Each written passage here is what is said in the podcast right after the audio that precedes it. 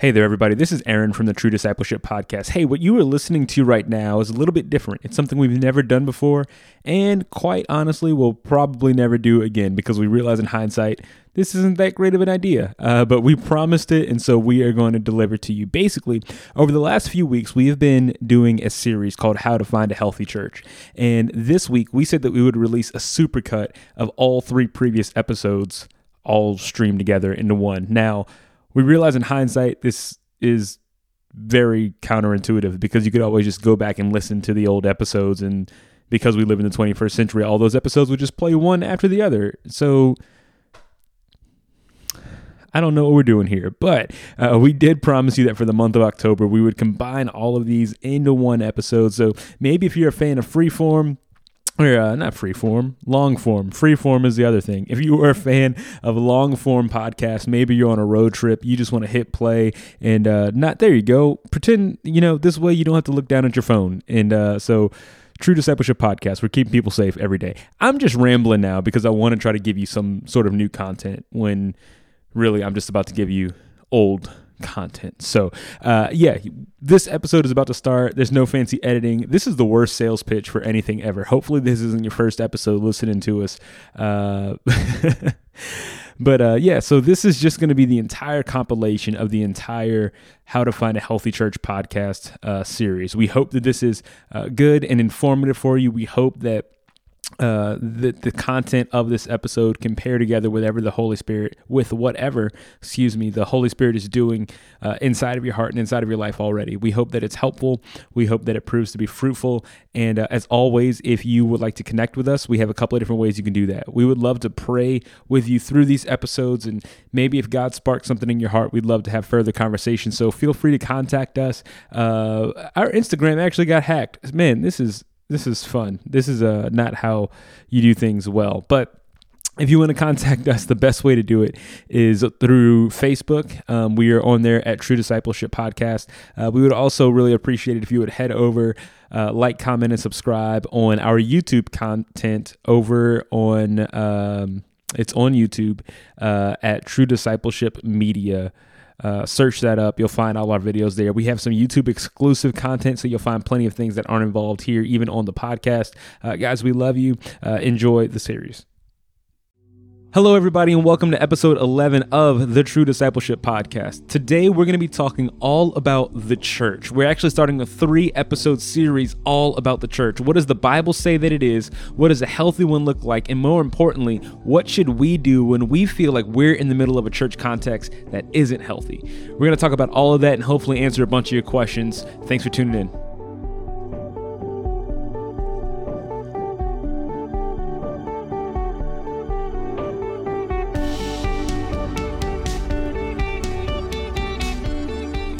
Hello, ladies and gentlemen, and welcome back to the True Discipleship Podcast. My name is Aaron. And I'm Morgan. We're here. We're here. We're back.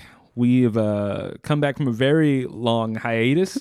uh, by this point, I'm assuming everybody can hear us. I hope so. Yeah. And maybe even some of you can see us. We're trying out something brand new here. Uh, don't think that we've been like gone just like twiddling our thumbs forever. We've actually been away thinking about this podcast and uh, thinking about, man, what's it going to be like when we come back and what we like to do when we come back. And one of those things has been video. And so we're going to try this out. It's not great. We think it's going to get better, uh, but you got to start somewhere. And so I'm really excited to, to see how that goes. Yeah, I knew we couldn't disappear for a year and not come back with a little bit more uh, pizzazz. And what have you been doing this whole time? I don't know, eating Doritos? No, it's We've- actually probably pretty accurate. We were eating Doritos minutes before we started recording this episode. My microphone literally smells like Doritos. But anyway, uh, welcome back to the podcast. If you are joining us for the very first time, welcome. Uh, if you are back because you've been waiting for us to put something out for a long time, uh, good news. Good news, good news. I guess good news is that we're back, but also even more good news. Hopefully, you find this is good news is things are going to look a little bit different than how we've done them before. I think before uh, we were just trying to do too much. Oh, this is brand new information to me. Wait, what do you mean? What are you about to say? I'm That we're doing shorter episodes. Oh, That's not new information to you. What did you think I was? I say? thought it was just going to be like the next three were going to be short. Like, is this like a forever thing? Uh, we'll see if we can put out episodes this way. then yeah, this will be the new method that works. But uh, basically, what we're going to do is we are starting a three part series today uh, that is all about the church. And the way we're going to release this is before, so you know, the first time we we did this, we were releasing like hour long episodes every two weeks. Uh, what I actually think will work a little bit better is is what if instead we did uh, basically three 20 minute episodes that you will get weekly uh, with the plan of uh, week four basically so like the fourth week of october uh, we would release all three in a packaged episode that'll be a little bit longer um, i also think that uh, whatever we end up publishing as far as video goes, like with YouTube or anything, it's probably going to be a little bit longer as well because we're still trying to figure out editing and how all that sort of stuff works. So, uh, if you want bonus content, go and check out our YouTube channel. It'll be, uh, I guess, True Discipleship 2021. We haven't gotten that far. Or just True Discipleship True Discipleship Podcast. Podcast. Yeah. True Discipleship Podcast on YouTube. Um, and yeah, if you are currently listening to us, then you already know where to find the podcast. So we don't have to tell you anything about that. Um, but yeah, I think that's great. Do you want to you want to hop into it? Sure. Let's just get. We're doing shorter episodes. We got to keep we these things tight. You to, know what I mean? Yeah, we, can't. have to like pack them. Yeah. Pack them really tight. so, uh, we haven't even talked about what we're talking about. Uh, yeah, I, You did? I said it in the intro, and you're not Oh. listening. You have headphones on with my voice streamlined into your brain hole, and you you're still not paying attention to me. That's so sad. Uh, but yeah, we're doing this three three part series um, on the church, and uh, this is something that I think we've known we want to talk about for a really long time. Like I don't even know if you can see it, but there's like a whiteboard behind me in our office with like all the uh, spoiler alert, all the episodes that we've been. this has been up. I don't even know if the expo marker will like erase I off the board at literally this going to say if anybody knows how to get dry erase marker off of a board that's been on there for over a year, uh, that's what we're going to need because that has been up there since we released episode 10. Yeah, so we realized we released episode 10 close to over a year ago, and I feel like the church as a whole has been through a lot. Yes. There's just been a lot of things going on um, in the church as a whole, and it's kind of it's raised a lot of questions. It's created a lot of really good conversation, um, and I think it's been pretty early on that this is uh, something that we wanted to talk about. Um, like full transparency mode. Like I remember when we originally wrote this down, we were in that season of like uh, the news about like Ravi Zacharias had come out, and the news about Carl Lentz had come out, and like all of these like big name pastors were kind of having this like fall from grace sort of thing, and obviously uh, just because of the way that we operate as people is like we yes, that was like an indictment on them, but also it seemed like a bigger indictment on the church as a whole. Um, and so, yeah, we just had a lot of really good conversation around that time, and I feel like it's something that we probably need to dive into a little bit more. Absolutely. I hope we remember everything we talked about over a year ago. I don't. I mean, there's still plenty to say because we have not. We're not out of the clear yet, right? Uh, so why are we having this conversation? Um, I think there's a couple of different reasons. For me personally, uh, anybody who knows kind of our life situation is I'm a, a, a student ministry pastor. I work with middle school students. Um, but one of the most common questions that I get, especially, uh, comes from um, high school seniors who are graduating and moving away for college. And they always say, man, how do I find a good church whenever I get to wherever it is that I'm going? And that's such a legitimate question. Cause like if you're a student, if you're in high school, middle school, like you haven't had to pick a church for yourself. Um, well, majority of people haven't, right? At least kind of in our context. Uh, Yeah. So many people have like been kind of grafted into their church because, oh, this is where mom and dad go.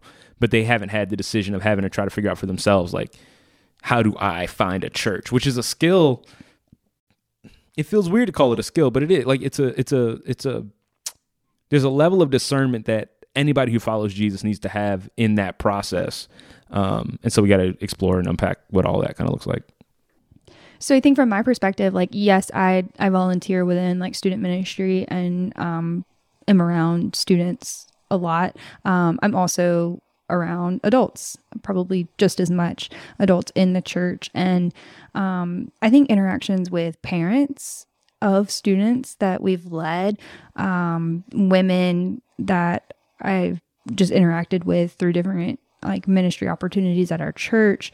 Um I've had what I would consider a significant amount of conversations around church shopping. And I think, I mean, for me, like, I didn't church shop. Like, I grew up at the church that I went to. And then when I was in college, I was invited to our church for the first time and I never I never had to shop. Like it it just it stuck.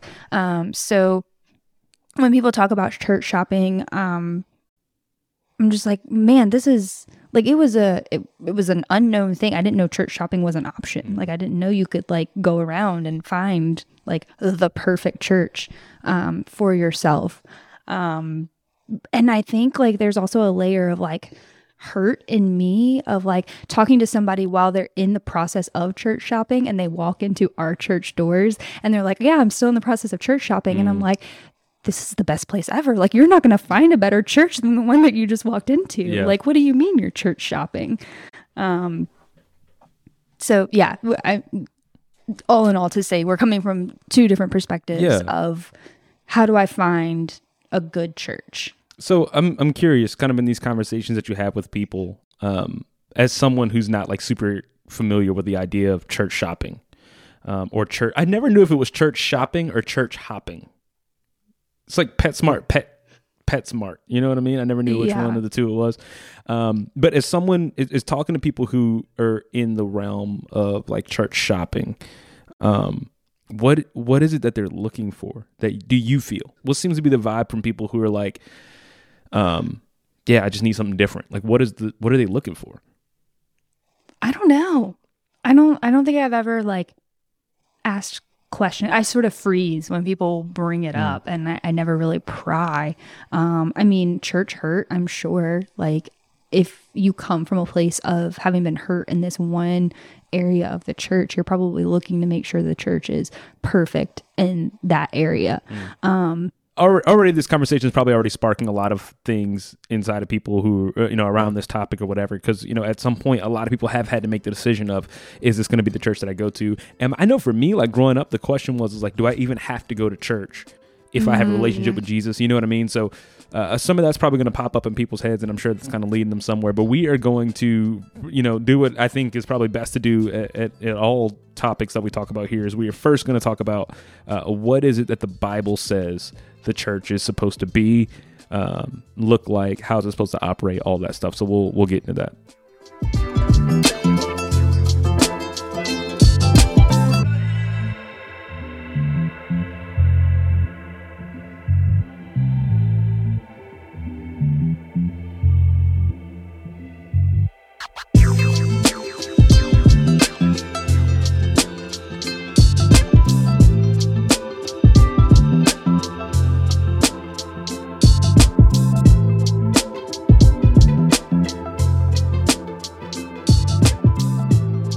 So I think um, just a good place for us to start in the Bible is uh, in Hebrews. I mean, this is so good. We put it on a sweatshirt for our students. um, so Hebrews 10 24 through 26. Uh, it says, Let us think of ways to motivate one another to acts of love and good works. And let us not neglect our meeting together as some people do, but encourage one another, especially now that the day of his return is drawing near. No, that's good. I, I really like in here how it starts off. It says, "Let us think of ways to motivate one another towards acts of love and good works." Like there is such an intentionality in this verse um, of like I think sometimes we're just kind of like, oh, you know, when an opportunity comes up to do good, I'm going to do good. Or whenever there's an opportunity for me to serve somebody. No, like he's almost painting a picture here of saying, like, hey, when you're at home by yourself, you should be thinking about your brothers and sisters at church in such a way of like, man, when I see them, this is how I'm going to encourage them. Um, and obviously, like this is a time when they don't have technology and all this other stuff. But now, like for me, I try to think like if somebody falls on my heart or falls on my mind, uh, and I feel like God is telling me to encourage them in some way, like pull my phone out and do it right then, right there. Um, because if not, I am prone to forget, right? But then that's where the second part comes from. He says, Let us not neglect our meeting together for him to say let us not neglect this thing is like it's so easy to just like go on the on the back burner right? Yeah. like this is before football sundays or thursday nights right? Like we go to church on thursday nights and there's football that comes on on thursday nights. And he's like listen i know you probably feel like you have better things to do but he's like don't neglect this part of your life as some people do. uh, but instead, like, man, encourage one another, especially now that the day of his return is drawing near. He like doubles down. He's like, Jesus is coming back and you know that. Like, why would you waste time doing anything else? Like, you need to be a part of this community where you see amazing things happen. And I think one of the other passages that gets brought up all the time, like this one's like pretty important, or you know, I th- I think the reason why it gets brought up so much is because it really is like first mention of the church. Um, I would even argue that this verse is like uh, Hebrews, what is it? Hebrews uh, ten, like I think they were doing this in Acts already. Uh, in Acts chapter 2, uh, verse 42, uh, you know, we, we read about all the believers devoted themselves to the apostles' teaching. So they, were uh, so I, I, am going to read this whole thing and then we'll we'll kind of double down on it. All the believers devoted themselves to the apostle teaching and to fellowship and to sharing in meals, uh, including the Lord's Supper and to prayer. I think that's so interesting because he like the uh, Luke is the author of Acts, and he makes this distinction. He says all believers devoted themselves to the apostles' teaching and to fellowship. So, like, these were two different things. Like, they were devoted and sold out to the teaching of the apostles, which is ultimately the teaching of Jesus. So they were already like, yeah, I'm gonna do, I'm gonna do all the stuff that Jesus commanded me to, but also we're gonna have fellowship. And I feel like this is like directly talking to people who are like, oh, I, yeah, I can. It's just me and God. I don't need to go to church. Uh, yeah, when I hear that verse, I love that there are like faces that pop up in my mind of people that we go to church mm. with that I like automatically think of that live this verse out so well. They're like, everything that I have is from God mm. and they share so well. Uh, then I can think of people, not people in particular, but mm-hmm. call I, them out like some people, like some people. no, but I, I think it's like I I can name probably on two hands the people, maybe one hand, uh, the people from our church that like pop into my. And granted, I don't know everyone that goes to our church, mm-hmm. but like in the circle of people that we know within our church, um, because we are at a large church, I think that's good for context, just so people yeah, know. Yeah. yeah. Um, mega church. Yeah. Uh, but from the circle that we've met, I can think of a few people who live this out really well of everything is from God and I'm going to share it. And that makes me hurt and sad that they're considered the minority mm. in our church. Yeah. Like they're, they're the, above and beyond. Yeah. They're the, they're the ones that may be a little too extreme. They might need to calm down a little bit. Yeah, yeah, but like they're the ones that are like living this out so well. And I find myself challenged like us as a family like do we do we live this verse out? Do we offer like everything we have is from God and so let's let's give out what what we can. Like let's mm-hmm. help people where we can. Um yeah, the Bible is full of verses that challenge us It'll every day. It It'll do it to you.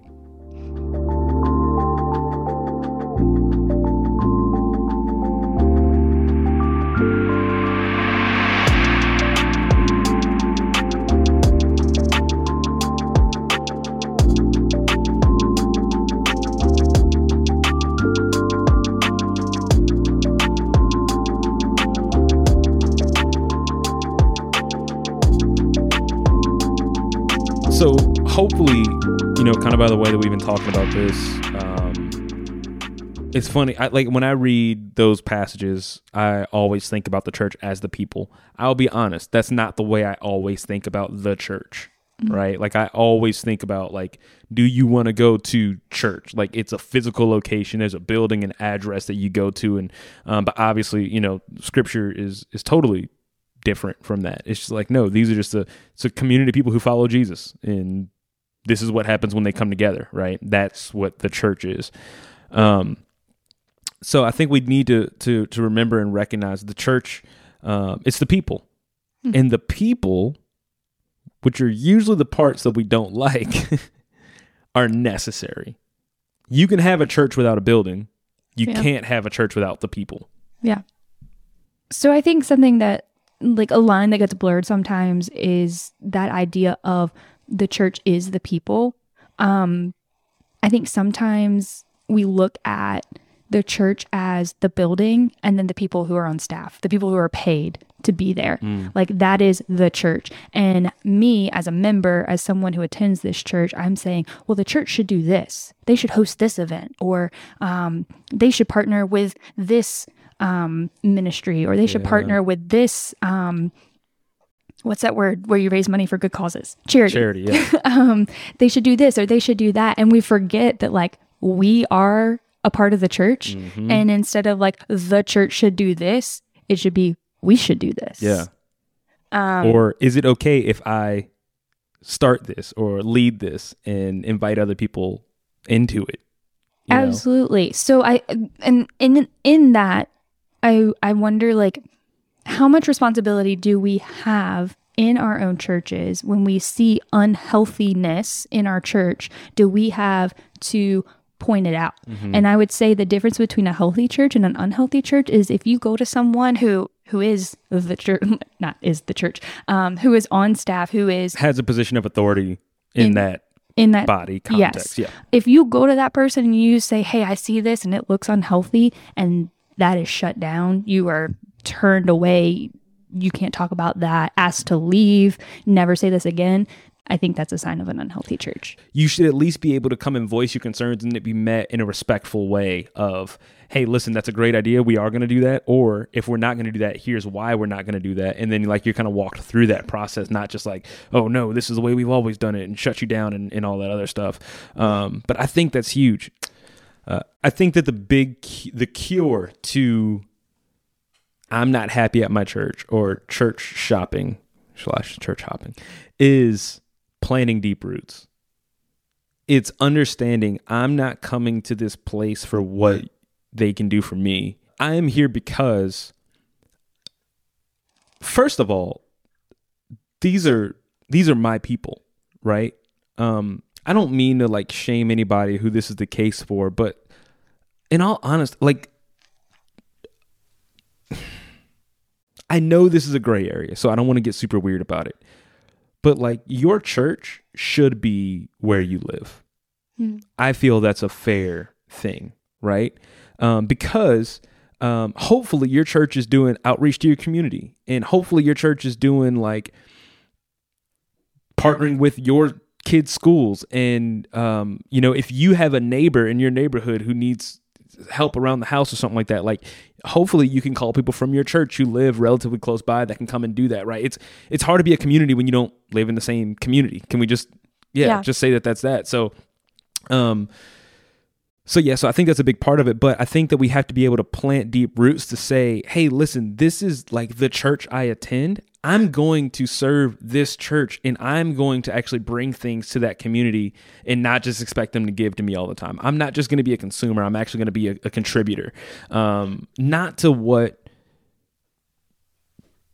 First Baptist so ever is doing, but uh but I say that because it's generic enough. There's like 800 First Baptists, um, but not because of like what this particular church is doing, but no, because of what the kingdom wants to do in my neighborhood, like what God wants to do where I live. I want to partner with other people, and I want to take over our town, man. I want us to do things that that actually make a difference and that actually change the world of people around us. But as long as you go into each church saying, "Well, what do you guys have? What do you have? What do you have?" and you do look at it with that checklist mentality, you're never going to find somewhere that you quote unquote fit. And maybe you will, but I would argue that that may not be a healthy church.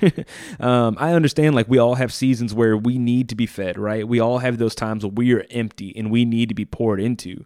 But even in that, like when people come around you and they they they encourage you, are they encouraging you to get back in the game?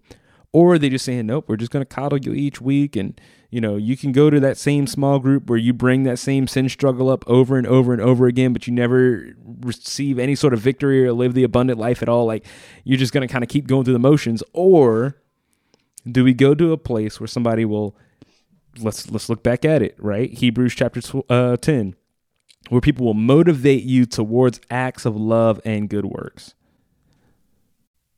Is that what we're inviting people into? What we're being invited into? Um, and then are we helping to make our churches become those sorts of environments? Uh, so as you were talking about um, First Baptist here and there, and like living in that community, I couldn't help but think about like uh, the passage in Corinthians where it talks about like the church as the body and how there are all these different body parts and they all work together, and it- it's almost like there's multiple bodies going on. It's like all of our churches together working as like the body of Christ for the sake of the kingdom. So like First Baptist the head and 1st Baptist the toe and First Baptist the elbow. That's how they should start differentiating themselves. Then I'd know which one was actually first. First Baptist of the elbow. Your first toe or second toe? No, Um, but I think about that and how like all of these churches, like if we could just take a step back, could work together so well as as a body. Um, but then on this like second level, when you go into that church, how that church is working like a body, how there's a head and a neck and an elbow and a toe, um, and just how well our bodies work. I, I mean, barring like any like illness or Right. thing like that, but like um, you know how your neck so like is so good at supporting your head or how like if you didn't have your big toe you couldn't balance so like i would probably go to the first baptist at the big toe because like that seems pretty important you Pretty important. Um, Don't get no love. not not that we're playing favorites here but um yeah like just as you were talking about that like i um i never want like someone to downplay like the role that they're playing in their church Yeah. or that their church is playing in the kingdom um because they feel like the pinky toe Yeah. or they feel like a fingernail Yeah. on a hand Yep. um never downplay that part that you're playing within your church Yeah. And I think don't neglect the part that your church plays in the larger church body, right? Like, I think so many times we're like, oh, well, we need to do this like this and this like that church, and so and so church down the street is doing this really well. I, I was having a conversation with somebody not too long ago, and um we're we're in like the the triangle the RDU and so like obviously like one of the biggest churches out here is Elevation and I was having a conversation with somebody and they were like oh well Elevation they they reach young adults so well like how come our church isn't reaching young adults in the same way? And I was like do we have to if there's a church right down the street that's reaching these people really well, like, do we have right? And so, um, I know obviously people are going to have their opinions about elevation and about every any. I literally could have listed any church that I wanted to, and somebody would First have something Baptist to say about it. First Toe. Baptist of the Big Toe is doing this really well. I'd be like, oh, well, I heard First Baptist of the Big Toe don't clean their toenail. I don't know, uh, but I'm using it as an example, right? Think about this in the context of wherever it is that you're listening to this from like there may be churches like i grew up in new orleans and there was a church there who was crushing college and young adult ministry they were doing so well that other people couldn't start college and young adult ministries because this other church was doing okay and there were so many churches that were getting butthurt about that and saying like oh man well if we could do what they were doing it's like they're doing it What would it look like if you could support that church? yes Like, hey, we have college and young adult students. Hey, let's send them over there. Yes. Like, let's let's take off the names of the big toe and the elbow and the neck and and just start working together. Like, how awesome could like a college and young adult ministry Yes. look like if we like teamed up? But yeah, man, I think I think that's the type of partnership that needs to happen. That's what now we're we're getting back into scripture again. Uh, all believers were united in heart and mind, and they felt that what they owned was not their own. Yeah. These are people now, right? We're not talking about possessions, but but in this scenario that I just shared, our church wasn't like, no, this family belongs to our church, and we got to, you know, either pacify this desire that God's put in their heart, or try to find some way to give them some whack version of what it is they're looking for. No, it's a, listen, you're a part of the church, and the church is bigger than us. So take what you have and share what you have. Yeah, because at the end of the day, are you trying to further the name of your church, or Are are you you preaching? Are you trying to further the kingdom You of God? preaching now. You done messed up and started preaching. We said this was going to be 20 minutes. I'm sure we're over 20 minutes already. And then you just go ahead and, and open that can. It's sorry. No, that's good. hey, listen, let's give the people what they paid for. Uh, nobody's paying for this. Um, but let's go into. I thought you were gonna say, but if you want, we No, can put a link hey, in the show notes. Listen, I'll uh, give my Venmo freely. Check check out my Venmo in the in the show notes. Just kidding. That's probably not safe.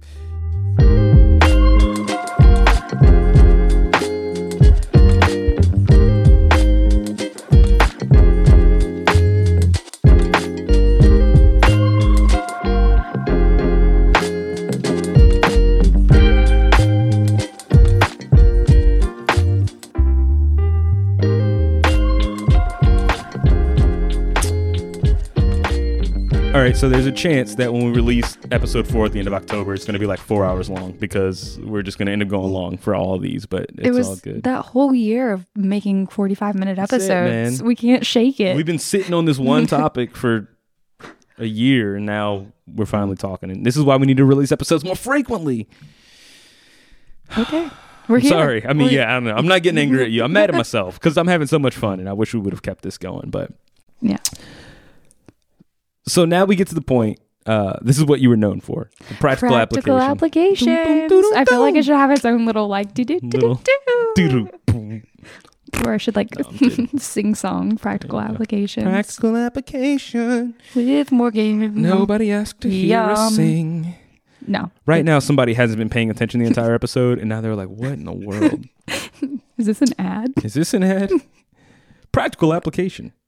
Check out NordVPN or whatever. We're not sponsored. Um, That is a very practical application to have on your computer. look at you. Practical applications. Have you tried Netflix? No, I don't know. That was dumb. You made a better joke and then I ruined it. Okay, practical application. Yes. what are our takeaways? So we've we've kind of covered a lot of stuff. Um, we've we've kind of danced around the idea of well, what is a healthy church? What does a healthy Jesus community look like? Um, but yeah, let's let's answer that question concrete for the person who is like in the middle of the church shopping process Or church hopping. or church hopping. What what does a healthy church look like? Uh, Bible based teaching, hmm which it, we're going to have a whole nother episode on that. Yeah, I, I think our next episode is going to be about the preacher or the pastor, however you want to call him. Um, but yeah, we're gonna get we're gonna dive deep into that. Which please, if you haven't heard that yet, uh, the reason why we haven't talked about it yet is because we are going to have a more in depth conversation about that. Because that's if not, we would still be talking about it. This will be a two hour long episode. Yep. So. Number one, make sure the church is Bible based. Yeah, and I, I think maybe we didn't even zoom into Bible based teaching because that is another episode, but Bible based. Like, I mean, we went to scripture Mm. and we said, here is what the church should look like. Yeah. If you have any doubts about if your church looks like what a church should look like, I would consult the scripture on which the first church was founded. No, that's great. Let Acts, let Hebrews be kind of a litmus test for the church. Like, do I see these things? Is this the type of community that I'm walking into? Yeah, so I shouldn't have said Bible based teaching as my first practical application. We should have just stopped at Bible based. No, that's good. and your church, your people, your preaching pastor, like it should all look like what the Bible said it should look yeah, like. Yeah, that's really good. Uh, I think one of the other ones that we hit on that's really important is you are allowed to ask questions. I mentioned at the top of the episode that a lot of times I have high schoolers come to me when they're about to go to college and like, how do I find a good church? Um, usually, the first thing that I would tell them is go to a church that allows you to ask questions. And the reason why I say that is because for a high schooler going into college, you are going into a world that is going to challenge everything you believe in, right? So you I believe that that's a time and a period of your life, if not maybe a little bit earlier, when you really start wrestling with your faith and you really start dealing with doubts. Um, usually, the students that ask me this question are the ones who have been around church for a really long time and grown up around church. And it's not until you leave home that like everything that you thought was normal and real and all this stuff gets challenged for the first time. So, if you're getting bombarded with questions and you feel like there are questions rising up in your soul and you don't have a healthy place to ask those questions without being reprimanded, man, you're going to struggle. So, you know, um, again, there was kind of a phrase I used earlier that was like, "Oh, this is the way we've always done it." Like, I I don't want to go to a church that does it the way that we've always done it, right? I want to go to a church that's, um, like I said, obviously Bible based and is is has a firm foundation in which they stand. However, uh, have a church that's being able to to address things of like, hey, why don't we talk about this topic more? Or um, and again, not in an aggressive way, but like in a genuine, I'm asking, right? Um, or hey, I'm having doubts about my faith. What do I do with that? Like if you tell somebody that and you're met more with judgment than you are with love and with concern and with someone who's willing to disciple you through those things, then I would argue that that's not a, a church you want to be a part of. Our last practical application is that you you know this is a healthy church if you're being fed, but there are also spaces for you to serve and Mm-hmm. contribute to your church. Yeah. Yeah. I think that's so huge. Um, I think there are certain churches who have a quote unquote like level of ex I said quote unquote. You can't just say that. I have never heard anybody actually say that, but like I've experienced churches and seen churches who are like, "Oh, well, we just have such a high level of excellence that like you can't be on our worship team unless you're like this or you can't um share the gospel. Like you can't be a small group leader unless you fit this criteria, or you can't. You know what I mean? Like don't get me wrong, there should be standards. I firmly believe that.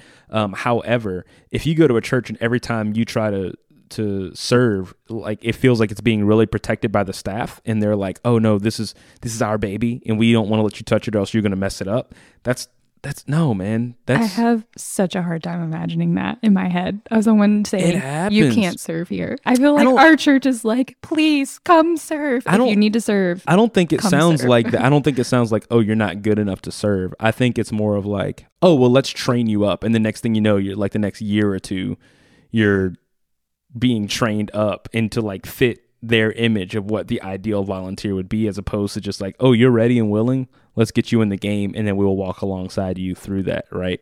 Yeah. So, so this is it, right? Like uh, uh, Ephesians chapter four, verses starting at verse eleven. Um, it says that God gave the apostles, the prophets, the evangelists, the shepherds, and teachers. This was their purpose, not to build their own glory, like you alluded to earlier, not to build up First Baptist of the Toe. that has got to be a T-shirt. Uh, First Baptist of the Big Toe. First Baptist of the Big Toe. Uh, but he gave all of these people to equip the saints for the work of the ministry, for building up the body of Christ until we all attain the unity of the faith and of the knowledge of the Son of God to mature manhood to the measure of the stature of the fullness of Christ, so that we may no longer be children tossed to and fro by the waves and carried about by every wind of doctrine, by human cunning, by craftiness and deceitful schemes. Uh, Rather, speaking the truth in love, we are to grow in every way into Him who is the head, into Christ, from whom the whole body, joined and held together by every joint uh, with which it is equipped, when each part is working properly, makes the body grow so that it builds itself up in love. So he's saying here, even in like the offices that God has appointed, the pastors, the evangelists, the prophets, the teachers, all this stuff, their purpose is to equip the saints to do the work of the ministry. So I'm going to give you what you need so you can go out and be the church. That should be the purpose. And and so again, that's that's just kind of one of those litmus test things that you compare uh, the community that you are going to or you're considering being a part of to scripture and then see where it's going to go. So we we hit a lot of ground there, but what were what were our three? Our three signs of a healthy church. Uh, it is Bible based. You're allowed to ask questions. You are being fed, but there are also spaces for you to contribute and serve. That's right. You're being fed, but you're not getting obese. You're Yep. not just You're being fed and you get to feed. Yes, that's right. You're being poured into so that you can pour out. Hey, everybody, welcome back to another episode of the True Discipleship Podcast. We're in a series that we've been calling How to Find a Healthy Church. And this week, we're in episode two of that series, and we're calling it Does Your Pastor Make the Cut? We're going to be diving into some scripture that tells us what expectations we should have of our pastor. And we're going to have a conversation about do we have our own expectations that we've developed that we place on our pastor that aren't biblical? And are there biblical expectations of a pastor that we aren't even asking of them? We're super excited for this conversation, and we're super excited that you decided to come and hang out with us again. Let's get into it.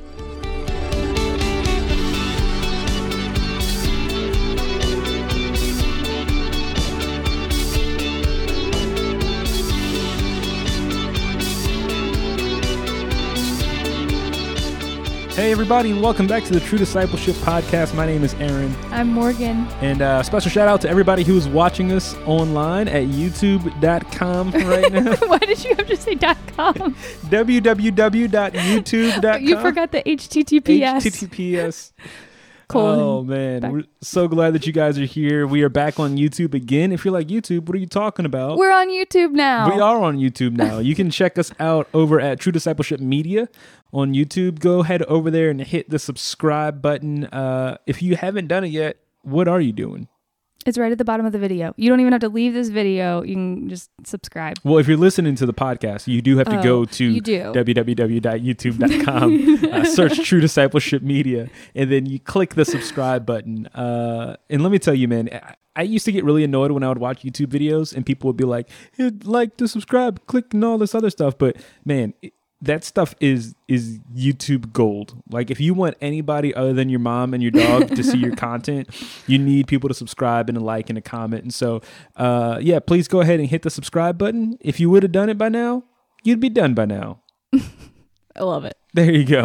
uh, if you are listening on uh, Spotify or Apple Podcasts, welcome back. We're so glad you're here. Please leave a uh, honest review for us, but honestly, if it could be five stars, that'd be great uh, because that too helps us reach more people. But I just uh, want to we we should say thank you to Yeah. everybody who is already subscribed. we um, should. You're right. Yeah. Yeah. So thank you to our 18 YouTube subscribers as of right now, which is exciting. Like That it's is really exciting. 18 more than I ever thought we would. Actually, 16 more because me, you, 15 more. I have two email accounts that I subscribe. We're just gonna keep making email accounts and keep subscribing to our channel. Um, so yeah, thanks to everybody who's like stuck along with us. I know like we disappeared for a while. We came back and like we still have people who are here liking our stuff on Instagram, Yeah. listening to us on Spotify. Like it's just been awesome. It has been. It's been really encouraging. So thank you for that. Well, if you were here last week, we started a new series all about what does it look like to find a healthy church. And this week, we're going to be continuing that conversation talking about the pastor. Um, and this is a fun one. I think this is going to be a good conversation. Um, I'm really excited about it, but I have to admit, I am a little bit biased. Uh, I am a pastor. What? So I know. So for me to talk a ton into this conversation would seem a little bit biased, and it's probably not the the healthiest way to go about this. Uh, so really, Morgan, I, I want to hear a lot from you this episode um, because I'd love to get some of your perspective and kind of how you want to speak into that. Um, Can I also just say that you said this is a conversation, and I think if there's anybody who's come with us in this like second wave of like almost restarting the podcast and starting YouTube, that this is a conversation starter. This is not the conversation end all be all. That's we great, know yep. all the truth, and you must live and die by our words. We would very much love for you to live and die by the words in the Bible that Yes. Jesus gave to us. Um, yeah, so conversation starter, that's fantastic. and it's also to get me off the hook for if I say anything wrong. that is also a Or- good word. Yeah. So don't trust me on everything. That's like right. thi- this really is how we're interpreting um, scripture and the calling of a pastor, and we can be wrong because we're human. That's very true. That is all very true. All right, Morgan. So I want to give you a couple of rapid fire questions to get into this thing. Okay, I'm just going to kind of spit them your way, and I want to know what Please comes don't to spit. Oh, that's what the little sponge mouth guard thing is for. Okay, when you hear the word pastor, what comes to mind for you? I think of someone who is in a position to teach and care for a group of people. A follow up question Do you put them in that order? Do you think teach first and then care for me second? Equal, like hand, Okay. like they go together. Mm-hmm. I think they're both equally important. Okay, cool. That's good to know. Um, that's great. You even mentioned you growing up in church. That's kind of what you think about it. But let's let's let's zoom out a little bit. Let's think about people who don't normally attend church, and let's see kind of what what you think they would say. Right? Like, let's say we could take these microphones out onto the street, and we could ask people, "Hey." I'm sorry, I just thought about us carrying all this equipment out. This is not a very mobile setup. It is so. not. I was also thinking about the sound quality of being Oh. outside. And you just hear like every That's what it would sound like. every leaf rustle. Yeah. okay. Anyways, um, I'm on the street and I'm talking You're on the street, you're talking to people, and you ask them, "Hey, when I say pastor, what's the first word that comes to mind?" First of all, let me ask you this: Do you expect a pleasant answer or a more aggressive answer? Mm, I think I'm a pessimist in some sense that I would probably receive more of like a an aggressive. Be more scared for an aggressive answer. yeah. Okay. So, what? How would they? That would be their tone, but what would they say? Um they just want my money. Unauthentic. Is that a word? Mm, Um, yeah. disingenuous. Disingenuous. Maybe. I didn't Yeah. know if I should put in or un Okay. in front of authentic. Inauth- unauthentic. Inauthentic. In inauthentic. That sounds about right. Yeah, it doesn't matter. We know what you meant. Yeah. Um. You know, it's funny. I think that if you were to go back 20, 30, 40, 50 years ago, uh, I love when people do that. 20, 30, 40, 50, 60, 70, 80, that's a really 90, maybe large 100, range. 110, 120. You, You could go 50 to 20 to 120 years ago. Like, that's such a big range. You could go back to 2001 and life looks so much different than it does now. That was 21 years ago. Stop. Yeah, think about that. Um, okay, so let's say we go way, way, way, way back. Let's say 99. And you were to ask people on the street, uh, you just say the word pastor, like you do a word association game. I think a lot of them, like the person that comes to mind for them is like a Billy Graham, right? Some guy, uh, really charismatic, um, really kind of loud. Uh, I just imagine him with a Bible over his hand or over his head, um, kind of larger than life, uh, really good communicator. Um, dresses old school, so three piece suit, you know what I mean, has the tie and all that sort of stuff, um, and is proclaiming the gospel, right? Uh, maybe a slightly less aggressive version of the turn or burn message, but is definitely letting me know that um, there's a heaven and a hell, and I have a make I have a decision to make. Um, but that was that was Billy Graham. I think if you were to go out and ask that question now, let's say you go out and ask millennials that question, um, probably different people are going to come to mind now, right? I mean, you have people who are, um, uh, they kind of exist in the upper echelon of this like church culture, um, but they are not. Um, I mean, celebrity is the word that we're talking about, right? Celebrity pastors. These are people who they're kind of a household name, even outside of um, Christian circles. People know who they are, right? So I would think probably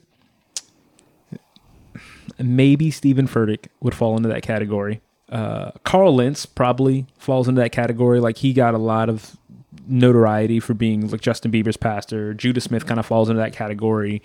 Um, I don't know any other ones that you think of that come to mind for you off the bat. You forgot good old Joel. Joel Osteen, yes, Joel, yes.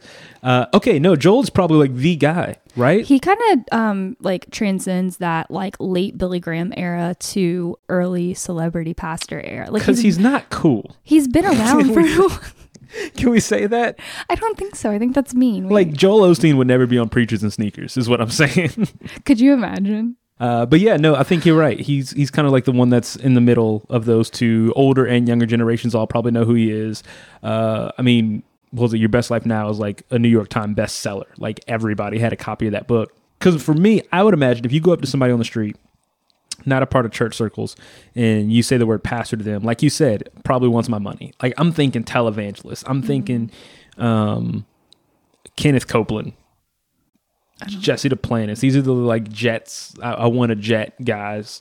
Um, Mike Murdock was a really big one for me growing up. I don't know if you ever saw Mike Murdock stuff. There's that guy who tries to sell like miracle water to people. So like kind of hokey, you know what I mean? Like uh, looking for a tax break. That's kind of the thing that that we're looking for. But but but despite that, right? Despite if they are famous or infamous, wh- wherever they fall on that scale, do you think there should be such a thing as a celebrity pastor? Rapid fire answer: No. Okay. If I can explain myself, maybe. It's a good thing you got a podcast. I would love to hear this explanation. I think in the even in the categories that you've mentioned or the names that you have mentioned, we can see these like two scenarios play out. So I don't think someone who is a pastor and has set out to make their name known or their name great mm-hmm. to achieve that celebrity pastor status is a healthy pastor. Like no Mm. that no. Like just no. we'll stop it at that. If a pastor is set out on people knowing Jesus and having a relationship with Jesus, being a follower, like living a life of discipleship, then and in as a result of that happens to like become famous, I don't know how much control they have over that.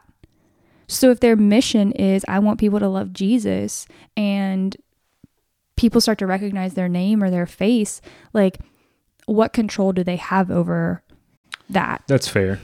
Yeah.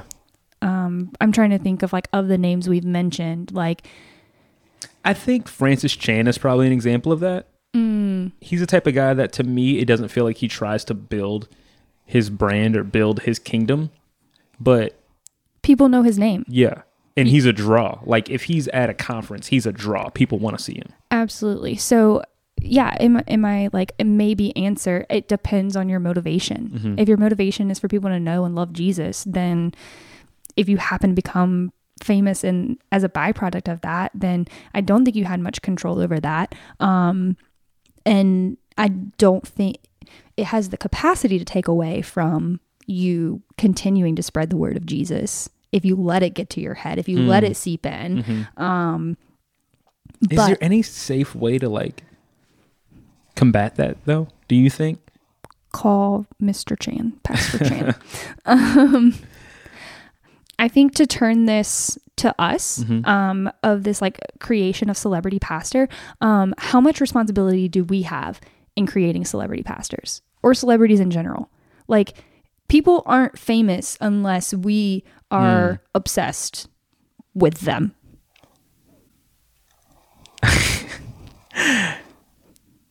That is very true. It's icky. It makes you feel icky on the inside. No, that is very true. I mean, I think about do you put do you put pastors on pedestals? Do you ever think that way? Yes, Yeah. absolutely. I know for me, this is gonna sound really weird, but like as someone who like works in the church world who like is a pastor, like I know for me, there are certain pastors who I'm like, I want to have this person's phone number on my phone one day. Like that's just the thing. Like I want to be friends with this person. And I don't know if my motivation is right or not, if I'm completely honest. Like I think it'd be cool. I would love to sit around and geek out and nerd out over biblical conversation about different topics with these people, but is that totally my motivation or do I just want to be a part of their circle or what they're doing? But I think we have a responsibility of not putting pastors on pedestals, like not creating that celebrity status. I think it's in in us that we we put them on pedestals. I think about um, so you and I go to the Passion Conference every year, Yeah. and when they release that list of we're already signed up, and then they release the list of names. Um, and we're like, oh my goodness, like Levi Lusko, Christine Caine, Sadie Robertson Huff, like all these people are going to be there. We're so excited to go see them. And what I think those speakers do and what passion does so well is that you show up wanting to like bump into one of those speakers in the hallway, magically becoming best friends with Sadie Robertson Huff. Um, Hypothetically speaking. hypothetically speaking, Not that something you've dreamed about. Um, I've totally imagined us running into each other at the Passion Conference multiple times. Like, she's just one of those people you just want to be friends with. But like, here I am creating a pedestal. Like, she's so pretty and she like wears really nice clothes and look how happy her family is. And I've like look at all of these like additional levels. Sounds like a celebrity to me. Sounds like a celebrity. Sounds like someone I want to be friends with. So like we do it. We like we we put people on this pedestal, and I'm like I'm going to Passion so that I can be friends with Sadie, or like I can hear her speak. And the great thing that she does, that all the other speakers um, from Passion do, and Passion as like a movement does, is we walk away every year like, dang, I need Jesus. yeah. I want to grow in my relationship with Jesus. I came for fill in the blank. I left knowing a greater need for Jesus. And I think that's the thing. I, I- think that is like the crux of the conversation. What it does boil down to though is when I listen to this person, when I see this person, when I read their books, when I do any of that stuff, does it make me fall more in love with Jesus? Or does it make me fall, fall more in love with them? Hmm. And I think that is the key, right? And then usually you can tell from their presentation which one is more important to them. You know, if we were to look back to last week's episode about church shopping and church hopping and all that stuff, like people do get attracted to certain styles of teaching and certain communicators. And like even at churches with multiple speakers, people have their favorites, right? Let's just call a spade a spade. Um, You're my favorite speaker at our church. oh, thanks. Um, Don't but, tell the others. but um so what ends up happening is is there there are pedestals that exist whether we want them to or not the question is is who gets the bigger one you or jesus that's the question right? And so that's what we're going to be talking about today. Um, we're going to kind of we've, we've gotten a little off off kilter but we're going to focus it back in. We're going to stop just sharing our opinion and our thoughts. We're going to look at what the bible says the qualifications for a pastor should be because we we listed all these people who we really enjoy and who we like listening to and seeing and all this other stuff. But how often do we think is this person qualified to do what they're doing? Do they meet the biblical qualifications? Uh, we're going to talk about that and then we're going to get into well how do we prevent um, pastor worship? Probably the most accurate praise for it? Yeah. yeah. How do we prevent pastor worship? Let's talk about it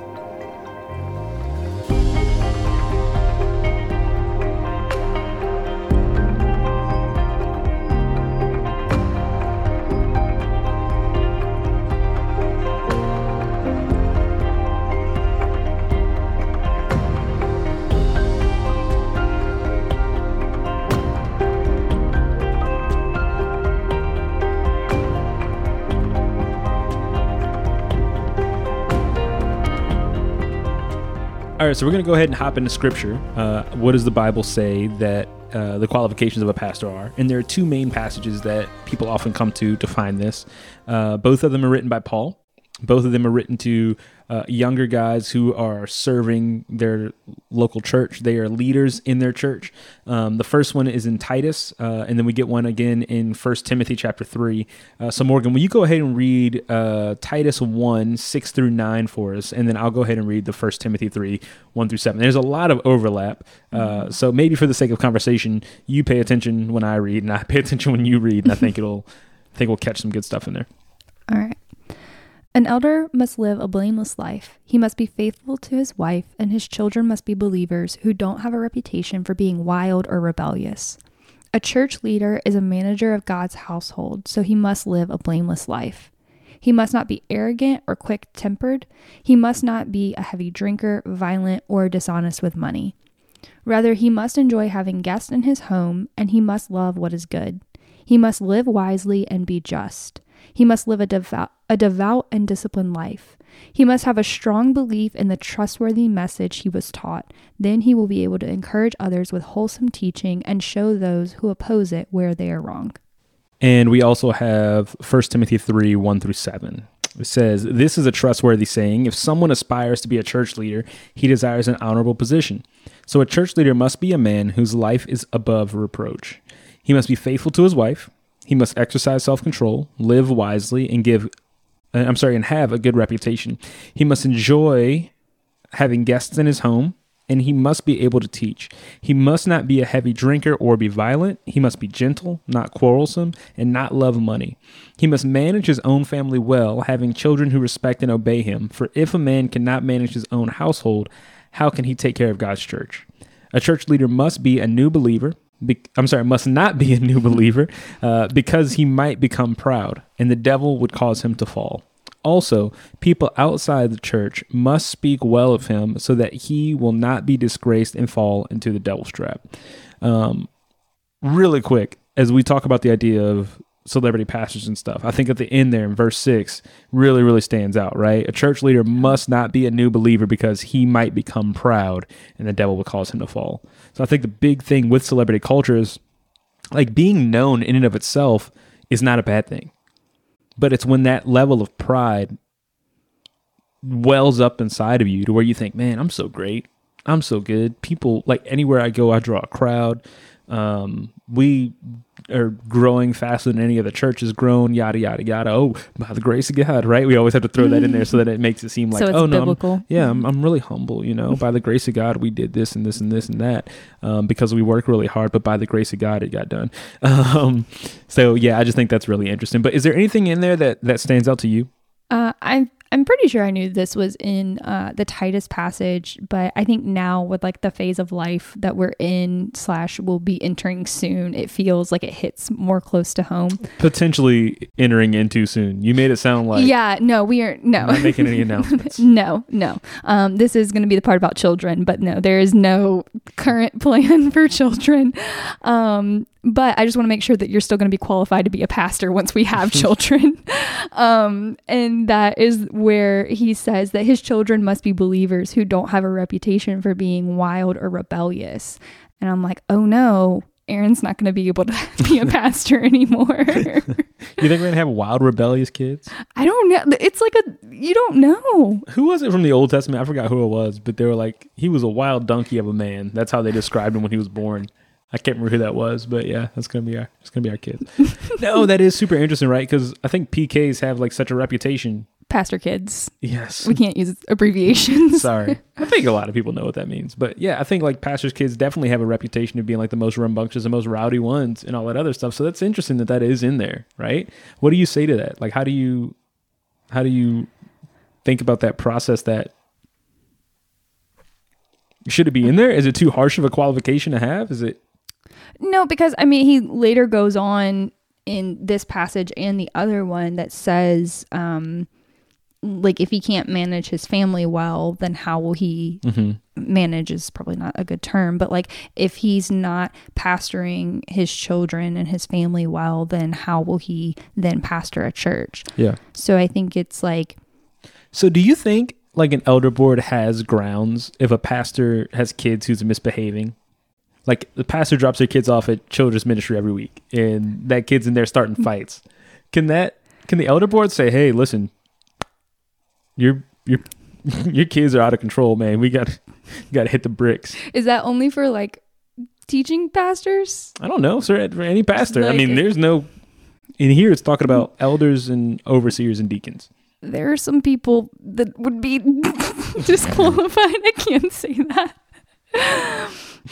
I have I have met It's my pastors' kids. The way it is, man. They're around the building four days out of four da- forty days. four days out of seven every week, and then they show up and like, I don't want to be here for the third service, and then yeah, they start fires in the corner or something like that. I don't know, but yeah, I mean that's so. This is this is what I'm getting at, and this is the reason why I think it's so important for us to have this conversation, right? We look at today's culture and we look at um, kind of these black and white cases that come up all the time of pastors who were fired, let go of their positions for numerous reasons, right?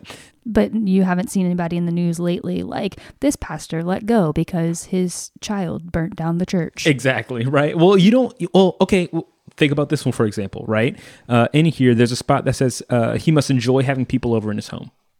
Okay. Another translation puts it hospitable, um, which I would say are, are maybe two different things. Like, I think you can be hospitable without having people in your home. I think that um, I had somebody describe it to me one time as like being hospitable is making someone feel at home wherever you are, right? Um, so, um, you know, there are all sorts of situations, right? Some pastors are part time pastors on staff and they don't live, you know, in their own place. Maybe they room with somebody and so they can't have people over. So that doesn't disqualify them. But the question becomes like, are you hospitable wherever you are? Right. So I say all that. I heard this story one time. I'm not going to list names because this is a secondhand story that I heard. I don't know if it's accurate or not. But there was a pastor who is a quote unquote celebrity pastor who was uh, flying to go and speak at some conference. And he goes to get into his like rental car that was like, you know, set up for him to bring him to the venue or whatever. And before he gets in, uh, whoever travels with him gets into the car first and says to the driver, Hey, listen, so and so's about to get in the car. Uh, if you do ever refer to them, you refer to them as Pastor this. Um, but don't ask any personal questions. Like if you can avoid speaking to him unless being spoken to. Uh, and I remember hearing that, and I'm like, that does not sound hospitable at all, right? Hmm. But we would ne well, I can't say we would never. But if that, if the driver of that car went to the elder board of that church and said, "Hey, this is what happened," the truth is that that pastor probably would be defended by his elder board and saying, "Oh, well, you know, he's a busy guy," and yada yada yada. How many churches would say, "Oh, we need to you don't meet the qualifications of a pastor, right? So it's interesting to me because I always try to figure out like where is the line, I guess? Like at what point do you say you you can't be a pastor here anymore or you can't lead people in a spiritual capacity anymore? I mean, what do you what do you think about that? I think we just have a tendency to weigh things more important than the other in every scenario Mm. of life. And I think there there are things in this passage that we as people feel are more important than the other. Mhm. Um, there are also things that are probably easier to measure from the outside looking in Mm, um, like we can see their children and how they Mhm. behave, but also we can only see their children and how they behave outside of the home. right. We don't know what's going on Yeah. behind closed That's doors. Yep. Um, we don't know how this pastor is leading their family at Mhm. home.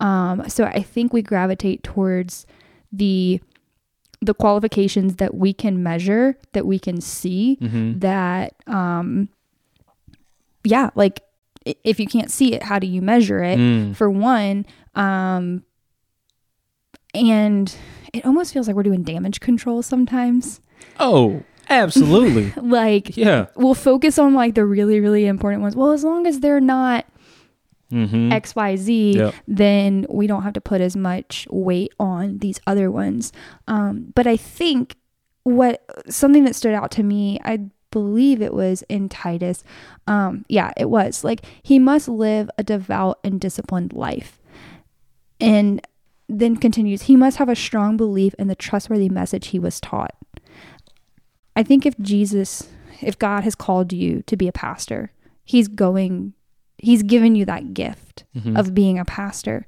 Um, I'm not saying everything in this list is going to come naturally. Like, hey, you've called to be a pastor, mm-hmm. you're automatically going to be hospitable and want to have people over at your house every single night. But I think in that devout and disciplined life and that strong belief and the trustworthy message, like if you're living into God has gifted me these things mm. and I I trust that message, I trust like and I am disciplined and devout, Yeah. then we're going to see all these things. That's really good. I think you're hitting into something key there. I think all of these things, if we're not careful, these will all become cosmetic. But they're not cosmetic. No, it's your heart. These are all integrity and character based things, right? Um, so I mean, let's just walk through uh, the which one am I? I'm in the First Timothy passage, right? Let's just walk through that really quick. Uh, he must have a life that's above reproach. Okay, uh, he must be faithful to his wife. This is not a behavioral thing. It is behavioral. It manifests itself in a behavioral way, but really it shows a lot about what's this next thing. He must exercise self control and live wisely and have a good reputation, right? So these aren't just like, oh, people have to think so and so is holier than thou. No, these are like heart issues that actually have to be worked out. He must enjoy having, check that out. It doesn't just say he has to have people in his home. It says he must enjoy having people in his, having guests in his home uh, and he must be able to teach. So, uh, you know, as far as the enjoy having guests part, there's a part of you that has to find um, pleasure in serving other people. Right. This is this is what Jesus did. Right when he washes the disciples' feet. This is him showing what it looks like to uh, enjoy having other people over to um, to be hospitable, to show that love wherever he is, um, he must be able to teach. And that's one that, you know, a lot of people say, oh, teaching is a skill that can be taught. I think to a degree it can, the same way that public speaking can be taught to someone. Um, however, I do think that teaching is a gift. I mean, we see that listed in the list of gifts uh, that Paul writes earlier on. Um, that it is something that is that is uh, gifted to you by the Holy Spirit. He must not be a heavy drinker or be violent. Again, these are uh, anger issues, self control issues, right? So this isn't all cosmetic. And I think the problem becomes is that our judge on if the pastor will make the cut or not is nine times out of 10 cosmetic. Almost literally, right? Do they look the part? Um, you know, a- lot of people are obsessed with finding like the hip, young looking pastor that's, you know, oh yeah, I could see myself hanging out with this person on the weekends or, um, oh, I don't want to listen to that old guy because what does he have to tell me? Like, n- Relatable. relatable. Yeah, like, yeah, he should be relatable in the sense that he's human. uh, but, like, at no part of this does this say he has to be funny. Hmm. At no part of this does it say he has to have an amazing story to open every sermon with, right? Like it's none of that. These these are all cosmetic things that we have put to the forefront, and this is what causes us to put people on a pedestal because we say, "Oh, well, they look the part." Mm-hmm. Or maybe they don't match the mold of what I thought of. This guy doesn't look like a Billy Graham, who I hated. Uh, he looks like a Kanye, who I really enjoy, right? So these are two different juxtapositions. And so we make this idea so cosmetic um, that we don't even use proper judgment anymore. And so now what we're getting into is, is what does Jesus, well, what does God say? Uh, even in looking at David, it says that man look at the, looks at the outward appearance, but God looks at the heart. How much are we in a position to place the hearts of our pastors and our church leaders under the microscope? Um, and I'll admit, you're right, some contexts are, are maybe too big to do that. Um, some people are really good at putting up a front Yeah. some pastors are going to seem really, really good when you hang out with them, but then when you get behind closed doors, they're an entirely different person, right? Um, but I do think that these are things that have to be considered. Um, what always blows my mind is like when a pastor has a fall from grace, the number of people who are around them who say, "Oh yeah, I saw that coming."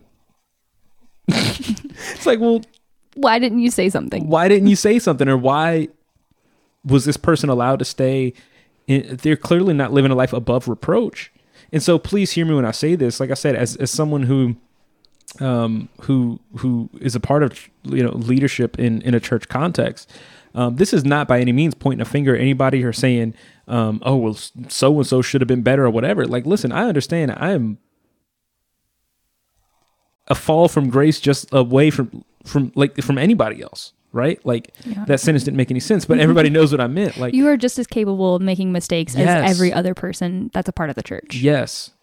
But there's a devoutness and there's a discipline and there's a wholehearted, sold out commitment to the faith that that Peter's I'm sorry, that Paul is writing about here that has to be present in my life. There has to be a level of integrity and character on my part that says um, I am choosing to live wholeheartedly after the things that God does and, or has called me to. And so I think what, what Paul is saying here is that because you can't see that stuff, these are the ways they're going to be manifested. And then he kind of lists these out in these passages. Yeah.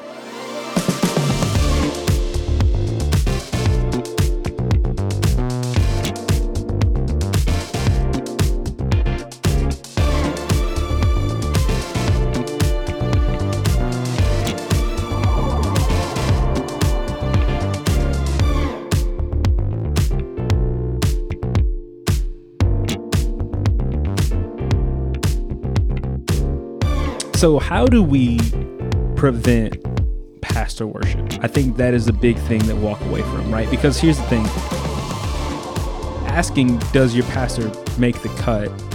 Um, we can't really do anything about that, right? Like this is between kind of them and Jesus, and we want to make sure that that all of the signs that Paul is talking about are exhibited um, from the outside looking in, that we could see all those things, right? That this person is a good leader of their family, that they are faithful, that they aren't um, over drinking, that they aren't angry, all this other stuff. But what do we do? I think our role in this is, you know, let's say you found a healthy church um, and now you have a pastor in your context, and it's really easy and natural for us to put that person on a pedestal. Um, what are some practical ways that we can avoid pastor worship?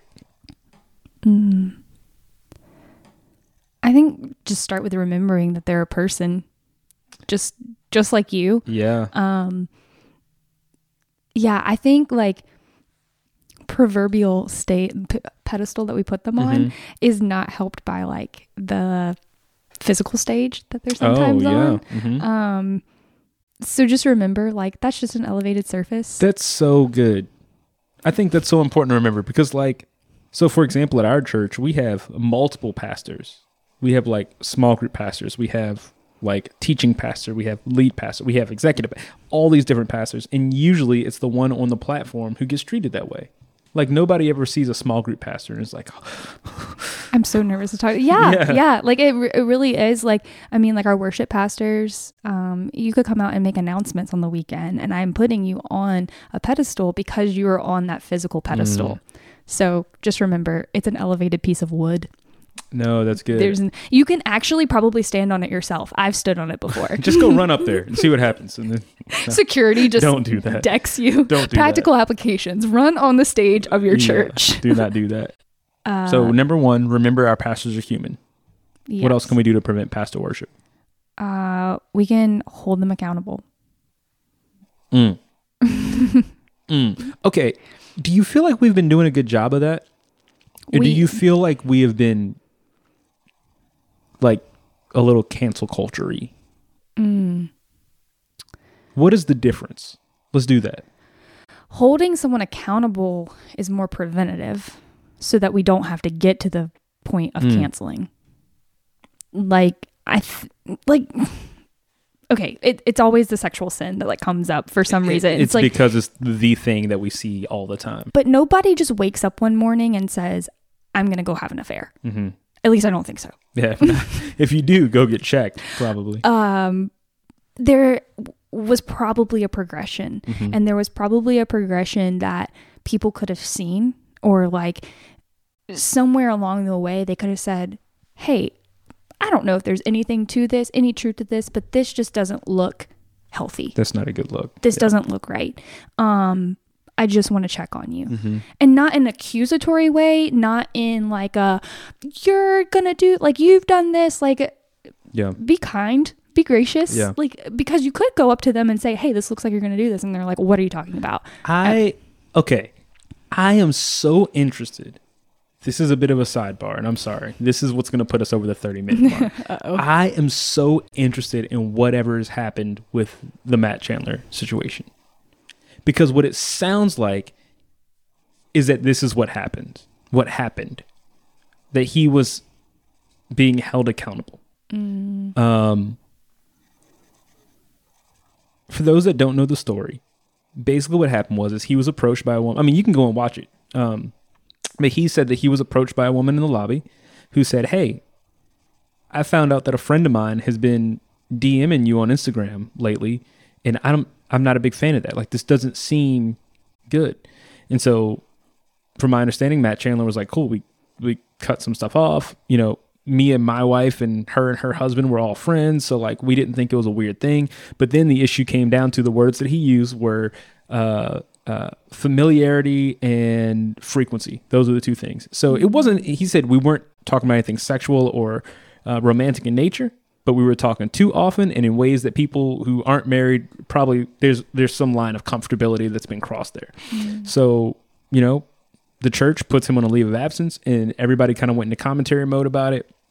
Preston Sprinkle, who's another pastor, I think he's out in the Oregon area, uh, I believe is having Matt Chandler in for something he's doing because he's like, yeah, I reviewed the messages and stuff, and I didn't think it was that extreme. And so the, in his case, they thought church discipline went a little bit too far.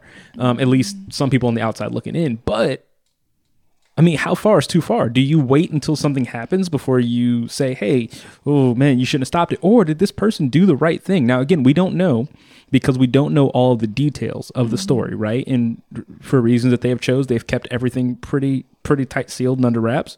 Um, As I think as they should. yeah, I think like it's a celebrity thing, right? How much do I need to know what's going on in Matt Chandler's life? you're not a part of Matt Chandler's church. I'm not. I mean, I listen to him frequently, and you know, I admire his teaching and all this other stuff. But how much do I need to be a part of that? I mean, I think that's a part of celebrity culture too, right? Is this tabloid mentality of everything you do is going to be plastered all over the internet for everybody to see, and If I, uh, I'm allowed to have an opinion, and Yeah. people don't have to agree with that's it. That's why you have a podcast. You can say what you want and not have anybody stop you. and then people can disagree with me if they want to. I just won't read those comments. Um, I think the woman who brought this up to Matt Chandler, if she did it in a part of a lobby that wasn't busy, I think she did the right thing. Like not making a scene. Not Is making a mean? scene. Yeah, like if it was not, if it was a quiet part of the lobby, visible, visible, um, where she like walked up to him and there were not other ears around that could have like eavesdropped in that conversation and said, "Hey, like this has made me uncomfortable, and I just think like this is." Going into a territory that could just be unsafe for you for the church like it sounded like someone who was, Was, genuinely concerned. yeah, and that's what I mean when I say hold them accountable. If you see things, I think that your if your pastor is being hospitable, like they're supposed to be, they're approachable, you can go talk to them and you can say, "Hey, I know That should have been his ticket out. He should have been like, I was just being hospitable. just kidding. um I think this woman did the right thing by coming to him and saying like this is a concern. It may have no validity whatsoever, but it is a concern that I have Mm. where I think it got out of control and like again, we can't comment on like the context of other people's churches. We don't know how they operate, but Mm-hmm. like I don't think they needed to bring it to the congregation until it was investigated. Well, from my understanding, it was. okay, Yeah. and they still brought it to the congregation. Yeah, because like elders had made the decision by this point. From my understanding, it was like a month, two month long process before Okay. he stood on stage and said, Then maybe this is the model. Like if if the elders reviewed everything, which I think they should do in private before they bring it to the congregation, they evaluate it. They decide, yes, this is inappropriate. No, it's not. If it's not inappropriate, then we just put those files in the file cabinet. easy breezy lemon squeezy. but they decided in the little flow chart that yes, this is inappropriate. And then Matt Chandler, who I applaud him for like getting up in front of his congregation in person and saying, Hey, I did something wrong. Difficult, difficult, lemon, difficult. yeah, not easy peasy lemon squeezy anymore. Um, like he was humble enough to like get up in front of his congregation and admit that he did something wrong, which Mhm. like is something that I don't think we see Yeah. a lot. Well, I think too is now this is just us talking. One of the big pieces of pushback that came out of his announcement was that he never said I'm sorry. Uh, but I do think what he said and what he communicated well was I don't know if he didn't say this explicitly, but from what I understood from the way he communicated it was um, hey, I don't know if I agree with the elder's decision on this, but I'm going to take some time away and think about it. Yeah. So, you know, he doesn't lash out with bitterness. He doesn't put out any resentment or anything like that. He's just like, hey, I didn't think this was a problem. Obviously, someone thinks otherwise. I'm going to go spend some time with Jesus and figure this out. Yeah. And that seems, I mean, what else can you do?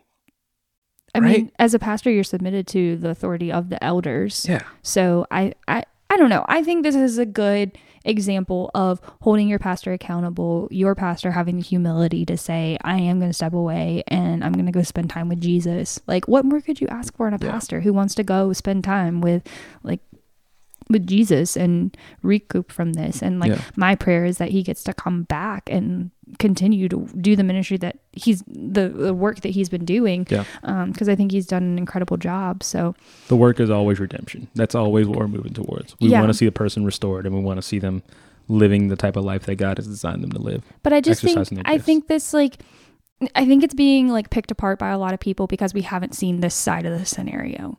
We've It's all, always extreme measure, it's always been like the person got to the the, the really bad the breaking thing, point. and then we have to deal with that. This was like, oh, we we are doing the practical application that Morgan was talking about. We're holding our pastor accountable, and now this is what's happening. But do they have a precedent? Like, have they seen it happen We are going to have to do an episode on church discipline at some point.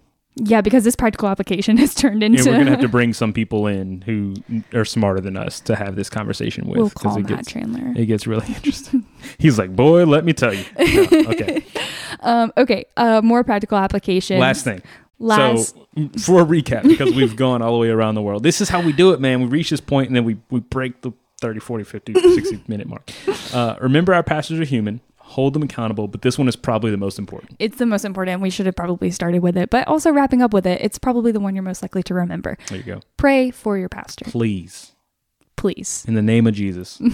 Pray for your pastor, Yeah. um, because they are human, because they need to be held accountable, Mhm. because they need to be encouraged in their calling to encourage their hearts.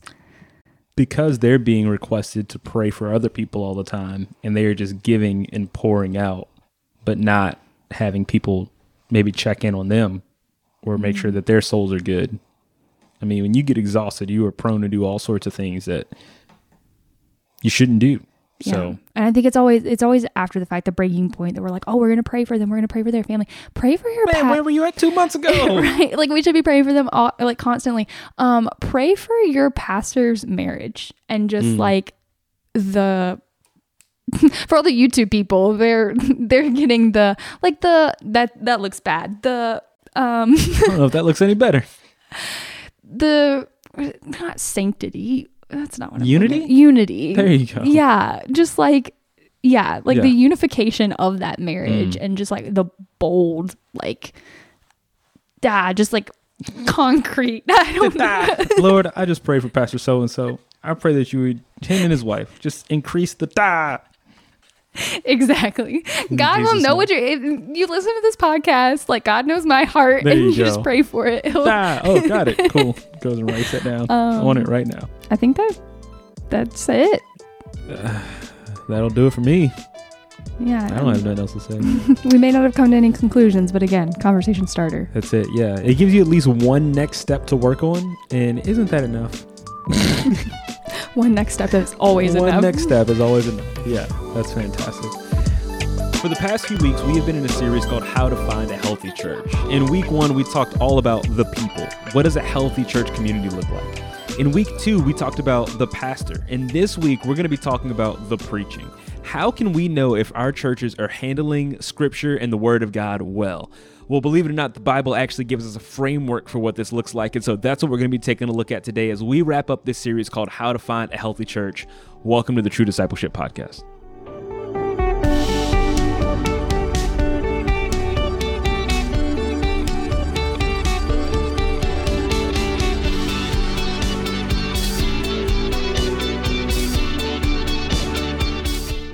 Well, hey, everybody, welcome to another episode of the True Discipleship Podcast. My name is Morgan, And I'm Aaron.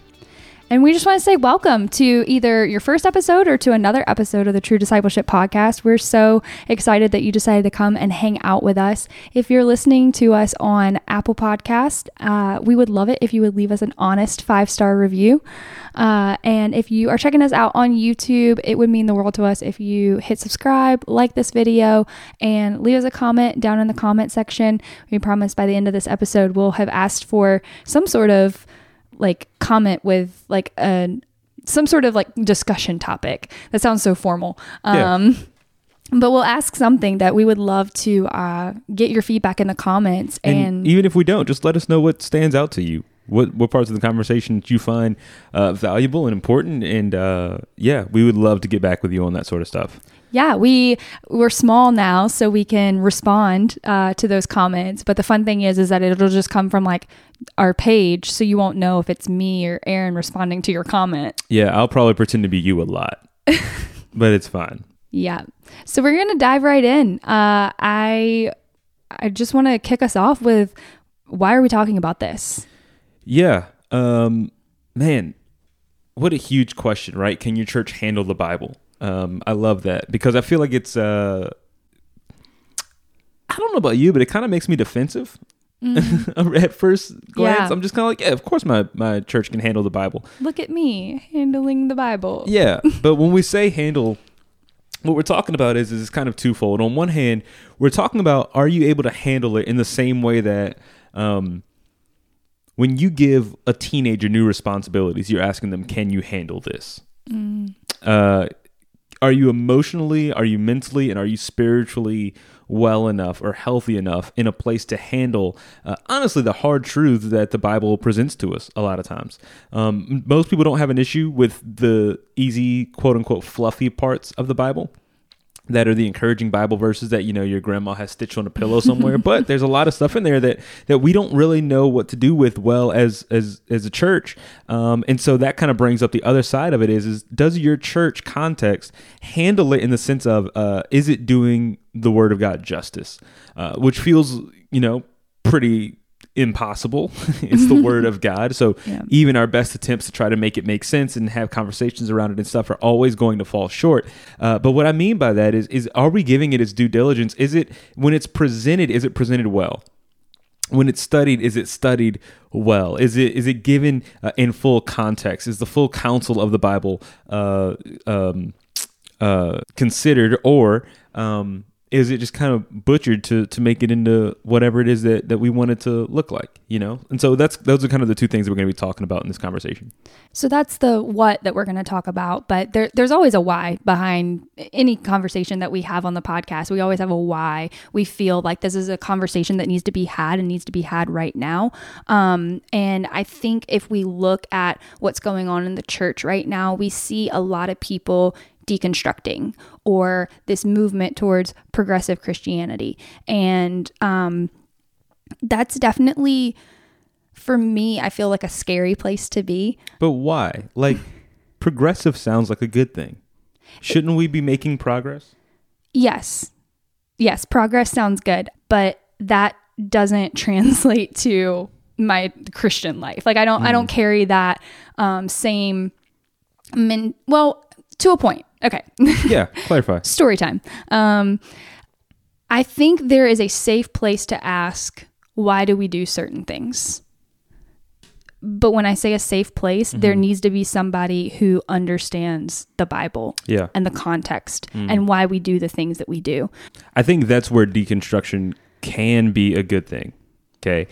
I say deconstruction can be a good thing in the same way that I say progress is a good thing. Uh, I do not think that deconstruction in and of itself is the answer.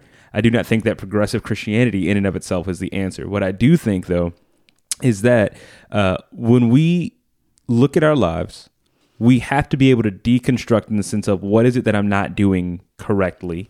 But then there has to come a reconstruction. And the question at that point Yes. becomes, well, what am I using as the metric in which I'm reconstructing my life, in which I'm building up my life, right? Uh, I love John Mark Comer. He's the author of Ruthless Elimination of Hurry he has a video or a sermon that he did on deconstruction and uh he, he it was actually an interview and the way he said it was so i never thought about this way but he's like matthew 5 through 7 jesus' sermon on the mount is deconstruction. Oh, you He's to saying think this way. he's saying you used to think this way, but I'm telling you this is actually what life is all about. So in that sense, every Christian is called to a life of making progress of oh yeah, once I was dead but now I'm alive, once I was blind but now I see. Um but we are not to think that oh the the the Bible had it wrong. Uh, we can do a better job. Uh, the Bible is outdated. It's old. It shouldn't be. It's it's its interpretation is up to us. Um, and unfortunately, that's what we see happening in a lot of church communities today. Yeah, it's that comma but. Like Yep. when you talk about deconstruction, everything I've seen for deconstruction has just been deconstruction and there's never been the reconstruction. Like what are you building back up? Because Mm-hmm. Yep. you like take it all down and then you start to insert your own stuff and you're like, well, this is I believe this, so that's what I'm gonna put back in the place of something that was biblically founded. And Yep. and that's when it gets scary and it gets messy. So what do we do about that? What do we do when we, or better yet, a question is: is how can we tell if our churches are healthy in the sense that they are adhering to uh, the purpose of the gospel, or the purpose of the Word of God, and that they're handling it correctly and well? Well, thankfully for us, the Bible actually tells us exactly um, what the Bible's job is and how it should be lived out in our community. So let's take a look at it.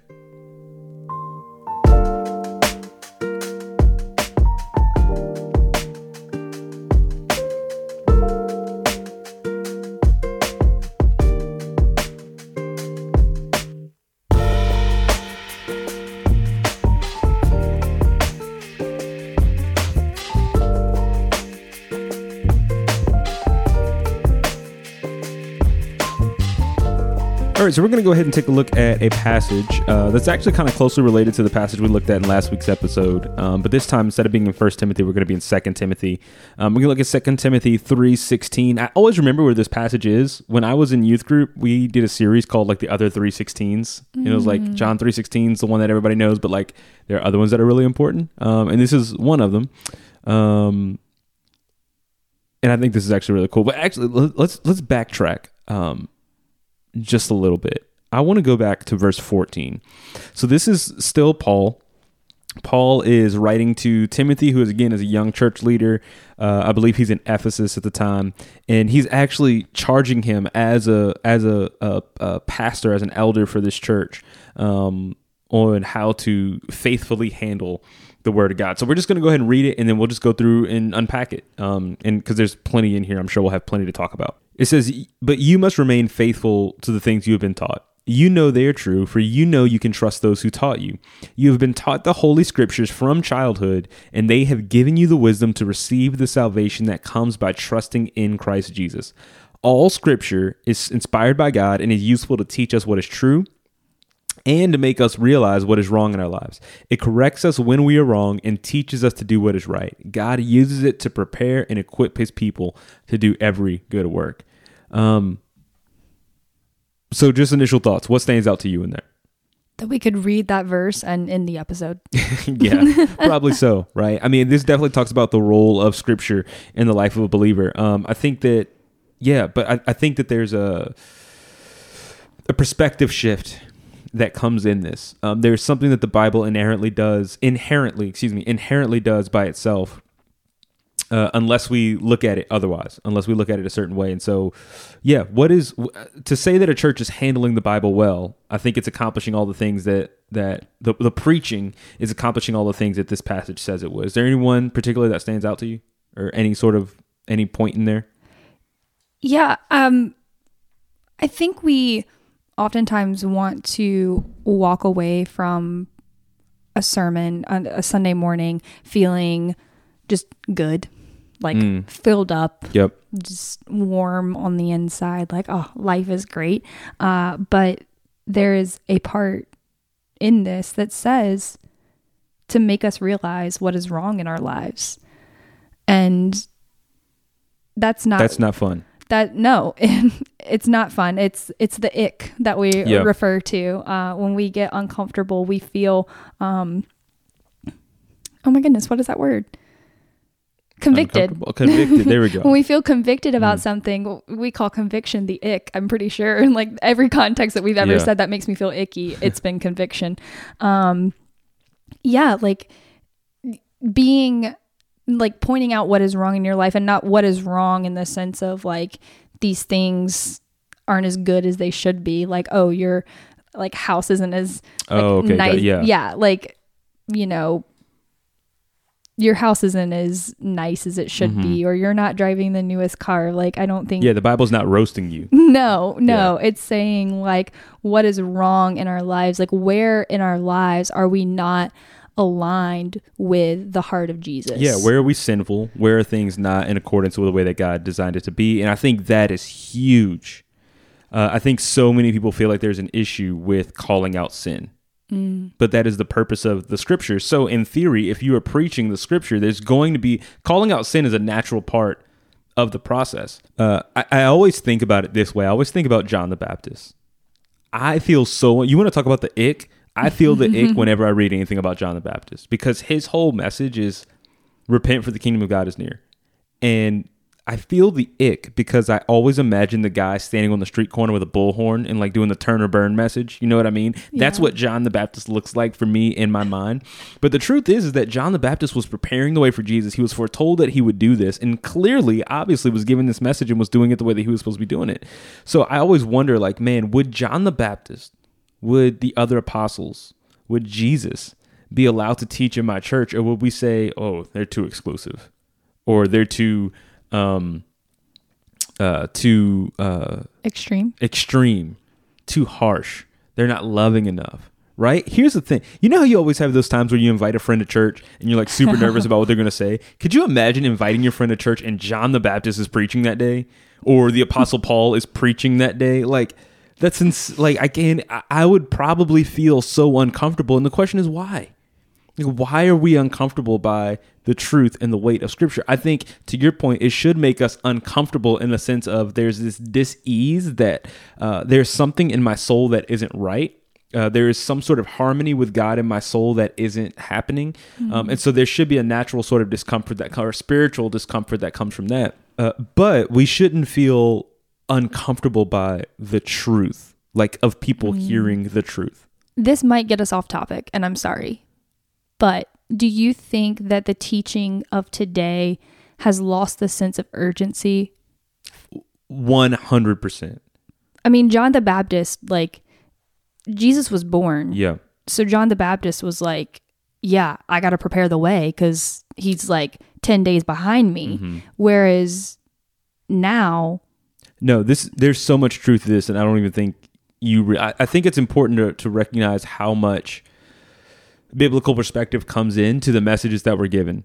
Uh, so, for example, John the Baptist, uh, for example, Paul, um, any of the apostles, when they start talking about, um, hey, Jesus is coming back soon, they thought Jesus was coming back in their lifetime. There was a sense of urgency of like, yo, last time Jesus said he was leaving, he was only gone for three days and he's back. So, uh, so you know, we don't know how long Jesus is going to be gone. So there was definitely a sense of urgency to their message. Um, you even look at John's language: the kingdom of God is near. He's saying it's it's it's it's closer than you think it is. So let's live and move towards that sort of thing. Um, I think it's even interesting when you consider biblical perspectives to look at what Paul is telling Timothy in this verse. Um, he says in verse 14, You must remain faithful to the things you have been taught, past tense. Then he says, You have been taught the Holy Scriptures from childhood. Now, what's interesting about that is, is that this this is the Bible. Like Second Timothy is in the Bible. so everything that Paul is talking about to Timothy, the large majority of it, uh, I- would love to look at like timelines. And I'm sorry for not doing more research about this coming into the episode. I didn't know we were going to get to this point, but a lot of what what Timothy would have had to read was the Old Testament. It wouldn't have been the New Testament. It wouldn't have been the letters to these different churches and all this other stuff, right? I mean, some of them may have passed through Timothy's hands, but for the majority of it, it was all the Old Testament. And the Old Testament is the part that, at least today, the modern church, we have a big problem with.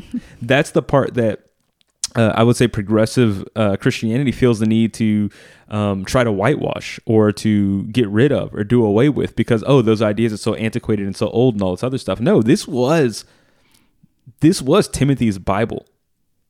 In in and look at what he says in verse 16. He says all scripture is inspired by God and is useful to teach us what is true and make us realize what's wrong in our lives. So he's saying all of it, which at that time was only a portion of it.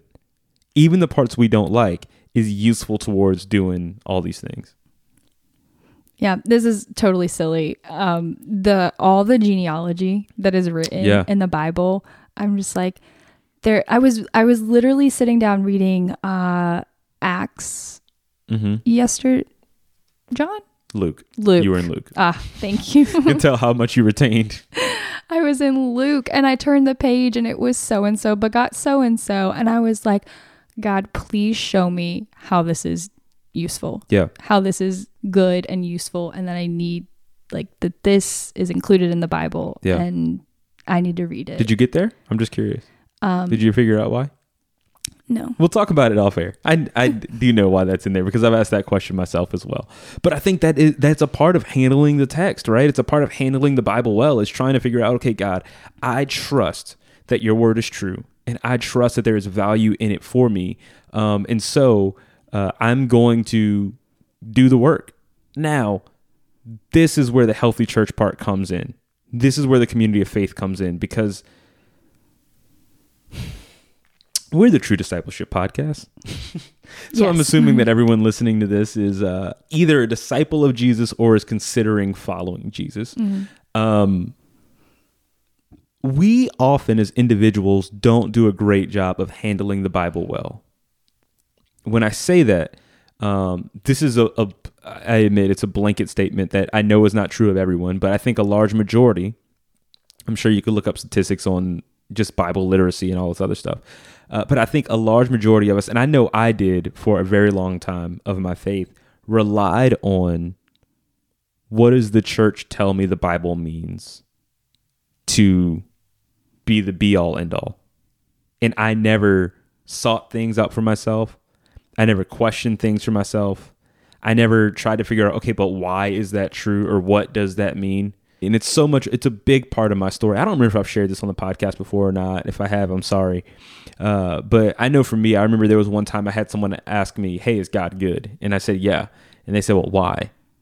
And I didn't have an answer for it because all I had been, all I had known of my experience with God was what Pastor so and so said on the stage, and I'd never gotten a chance to interact with and experience myself. And so, if the Bible is living and active, sharper than any two edged sword, um, man, if you don't interact with that yourself, you're not going to have that right? You're not going to know how to how to how to feed and withhold yourself. However if you were looking for a healthy church it is so important to make sure that they are prioritizing handling scripture well and that they're living it out well. I think in order for us to figure out is a church handling scripture well i think your church should be accomplishing the same things that scripture should accomplish.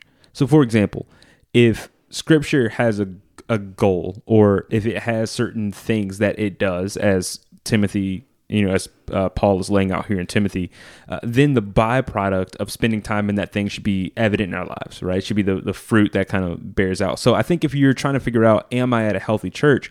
I think you kind of look at verses 16 and 17 as a as a, a bit of a checklist um, for lack of better terms. The same way that we looked at the qualifications of a pastor on the last episode we look at this. It says that all scripture is inspired by god and is useful to teach us what is true and to make us realize what is wrong in our lives. So the ick that you've mentioned. When you listen to a sermon at your church if you want to question is this biblically sound? Uh, i think you have to ask yourself is is it useful? Does it teach me what's true? And does it help me realize what's wrong in my life? I think that's a really really good place to start. Um, I think, and then you just kind of go down through the rest of the verse, right? It corrects us when we were wrong and teaches us to do what's right. This is where I think the church has made some, I think, healthy progress. I think for so long the church was kind of like a, uh, we're going to uh, tell you where you're wrong, but we're not going to teach you what to do right. Or we're not going to teach you what is right rather right? Because it's not about doing but it's it's we haven't done a great job historically i feel of saying um, this is what's right. It, it was a lot of you're a sinner you're going to hell all this stuff but there was never an alternative. There was no hope and i think that that healthy teaching around scripture actually does accomplish these things And then finally, God uses it to prepare and equip his people to do every good work. When you leave church, do you feel empowered to do every good work? Do you feel this sense of God is calling me into something bigger? Um, and if not, then maybe your church isn't handling scripture correctly. If every time that you hear a sermon, you walk away thinking, I'm the best, I'm just so good, I'm incredible, I, there's, you know, uh, I'm just going to keep doing what I'm doing, and then one day I'm going to get blessed, and I don't have to change anything about my life. There's no sacrifice or surrender that has to happen in my life. There's no uh, handing things over to God that has to happen in my life. I'm just going to keep on keeping on and keeping the faith, and things are going to be good. Does that sound like 2 Timothy 3 16 through 17? You just opened up a whole nother can of worms. We don't have time to get actually go ahead and listen back to one of our old episodes. We we got into this verse. Uh, I'm gonna see if I can find it. Yeah, we talked about this early on. I believe it's either in like episode one or episode two. It's at the very beginning. So go back and listen to those previous ones. We actually do dive into that verse a little bit and we talk about that idea. But man, he this is so spot on.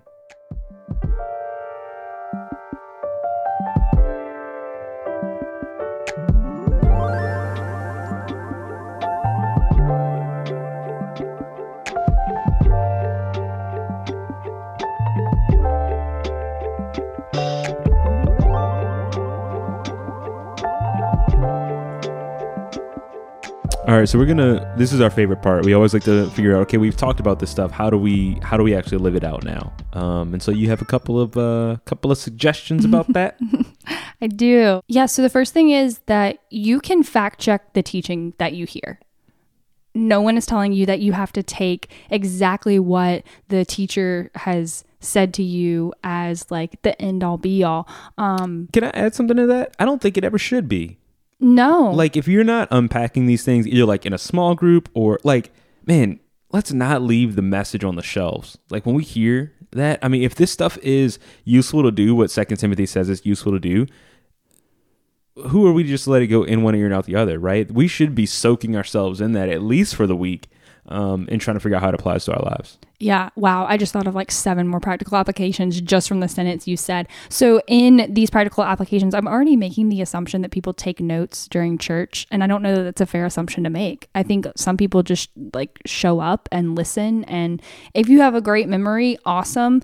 More power to you. Yeah, like if I go see a movie, by the end of it, I don't remember how it started. I taught this morning and I barely remember what I said. and you run over that so run over it sounds like you're like driving a car Yeah, over it. I'm- you like practice that and you talk like you talk through it so many times and you still don't remember and for us to like hear a message once and i, I just don't think like just listening is the best way to retain a message For, uh, studies show that people remember 10% of what they hear.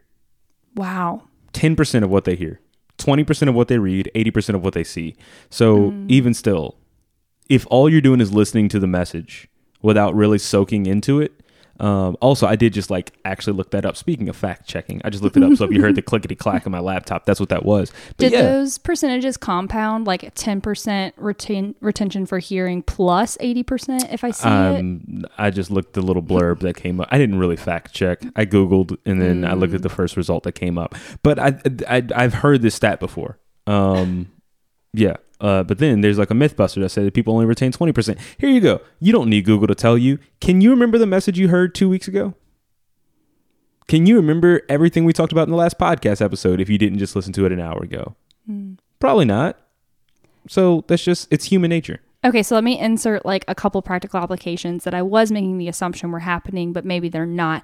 You're taking notes, or whether that be pen and paper on your phone, or um, I think like being able to go back and listening to recordings of a message counts as like taking notes. Yeah. Like the ability to rerun over something um, gets me to the point of you should fact check the things that you're hearing in any sort of teaching.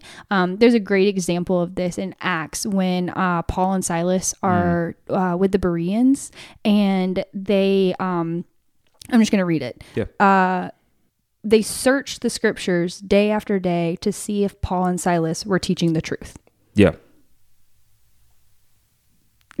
fact check the and things that you hear. was and can we just talk about it that was because they had a level of reverence and respect for themselves there was a part of them that says listen we're not just going to listen to what anybody tells us but we if the gospel is the most important message the world has ever known that isn't something that we can put in someone else's hands that's something that we should own um I mean, this is the reason why we go to church. We don't go to church just so we can hear one person say some stuff. It's so that we can have a community that we live these things out with and practice these things with and talk through these things with. Um, so, yeah, I would say, I would also add to that if I can, uh, I would say don't just do it by yourself either. Because we're all prone to make mistakes. We're all prone to just need help navigating through some things. Uh, the truth is, is that if you're taking notes when you listen to a sermon, you're probably going to make a note of something that um, maybe doesn't make a ton of sense to you, but you want it to make more sense. Don't just limit yourself to you. You're a part of the community of believers. I mean, I would say if you're in a context where you're allowed, like, I would not say allowed, um, if you're in a context where you're able um, easily to ask your pastor, "Hey, what did you mean by that thing?" Then do it. That's that's what all this stuff is there for. When you take notes and you are fact checking, you're going and you're looking at the context and you're making sure like this scripture was handled properly in the teaching that I heard. Um, you can call out false teaching. And I think that goes back to our previous episodes where um, when I say call out, that I feel like that sounds so like Stand up in church and point your point a finger at the stage. Yeah, Heretic. like you are not treating the scripture properly. Um, that sounded. I have so. heard stories of that happening before.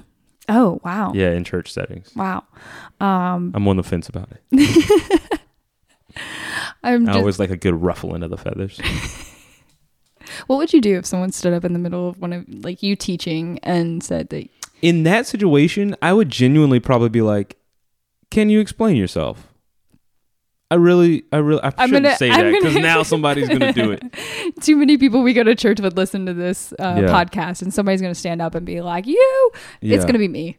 The next time you teach, I'm just, I'm just going to stand up and be like, "You are missing Heresy. You are missing." Yeah, I hope your voice sounds just like the heresy. It's like the Mortal Kombat guy. It's like the opposite of uh, taking in helium. I need the like other stuff to make it. Like, Make it, yeah, Make make, it it deeper. okay, what? what are we talking about? uh, when you are being diligent about um, fact checking and making sure that the scripture is being handled properly when you're listening to teaching, um, it sets you up well to to call out that's you know to point out false teaching. Um, in Galatians, it says to do so humbly and with grace. Yeah, I don't think standing up in the middle of a sermon is humble or graceful. that's a good So- way to get thrown out. I mean, real talk. Like, yeah, um, yeah. Unless it's something like absolutely egregious. I don't know, man. Jesus flipped over tables. I think you can stand up and shout. I'm sorry. I'm adding fuel to fires, but yeah.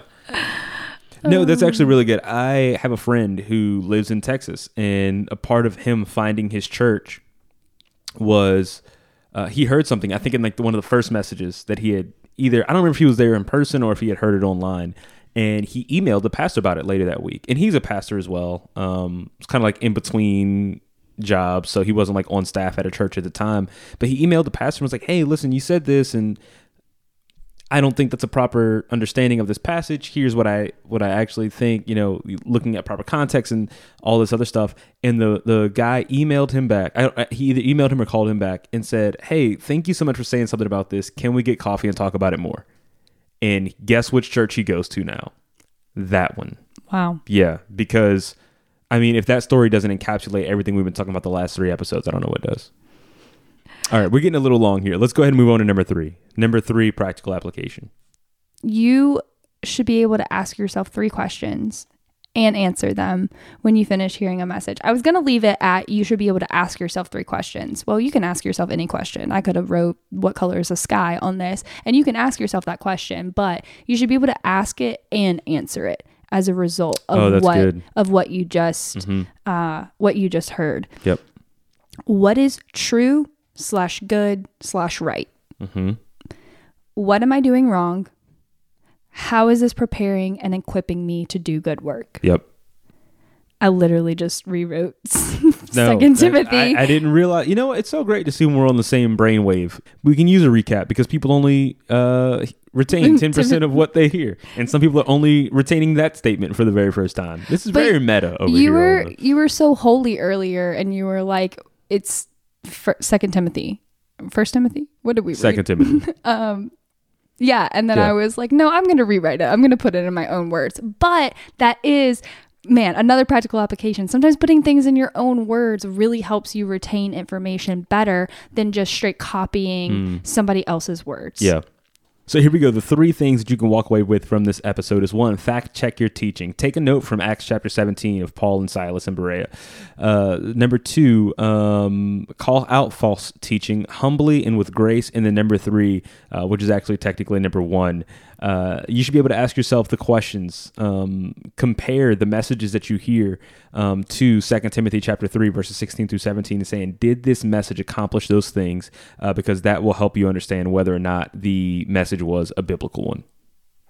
So I think that's going to wrap things up for this series that we've been in on how to find a healthy church. And man, we really hope that's been helpful for you. We've had a lot of really great conversations with people in passing um, that we've seen out and about who have been listening to these episodes, uh, and it's just sparked really good conversation. We want to have conversation with you as well. So uh, if you are watching on YouTube, feel free to go ahead and throw a, a comment down in the comment box below. Uh, but also, I realize that this is one of those things that can be a little unsettling for some people. Um, maybe it causes you to question or just kind of reevaluate where God has you right now. And so, if we can be there to pray with you, um, we want to we want to be able to do that as well. So I would say uh, probably the three best ways to get in touch with us, if that's the case, if you want to uh, reach out to us privately, would be to send us a DM either on Instagram or on Facebook. Uh, but you can also email us as well at true discipleship 2021 at gmail.com. Uh, listen, those DMs, those emails, they don't do anything for our analytics and we don't care. We just know that if you need prayer, we want to be here to pray with you because we love you and we care for you and we want to be a community with you. Um, so yeah, so that's that. Now, what does help out analytics is if this has been helpful for you, uh, if you're listening to the podcast, go ahead and like, leave us an honest five star review. Uh, if you are watching us us on YouTube, uh, go ahead and hit the subscribe button. It doesn't take any time. It's free, and if you would have done it, you'd be done by now. So uh, go ahead and hit that. We love you guys, and uh, we will not be back next week with a new episode, but we do have some exclusive content coming to YouTube um, between now and when we release the next podcast episode. So be sure to check that out. And also, if you watch us, stay tuned because when we come back in a couple of weeks, we might have a new podcast set up. Oh, Yeah, a new visual set. So make sure you're on YouTube. Catch all the fun, wild, wacky stuff going on over there. www.youtube.com. Um, that's all I got. yeah. Uh, I was just gonna say we're not gonna get a new set design every three weeks. We are not. No. Lower your expectations, people. Hey, we love you. We're so glad you chose to join us here. My name is Aaron. and I'm Morgan. Thanks for listening to the True Discipleship Podcast.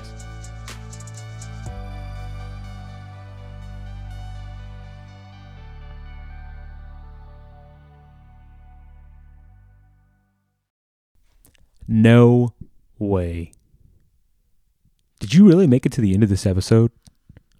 Not only is it the longest episode we've ever put out, but it's probably also the most useless episode we've ever put out. So, man, thanks. You could have gone back and just listened to the first three, but you didn't. You sat through this long one. Maybe you listen to the first three and listen to this all one. Hmm. You deserve a prize. How about a cookie? Cup of coffee? Hey, listen, if you were listening to this right now, go to one of our YouTube videos and leave the comment, I want my cookies and coffee. And we will personally Venmo you money for your cookie and coffee for you sitting through the most repetitive, redundant, arguably unnecessary episode of the podcast that we ever put out.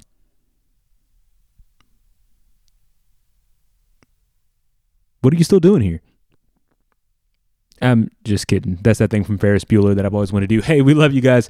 Thanks so much. Seriously, though, about the coffee and cookie thing.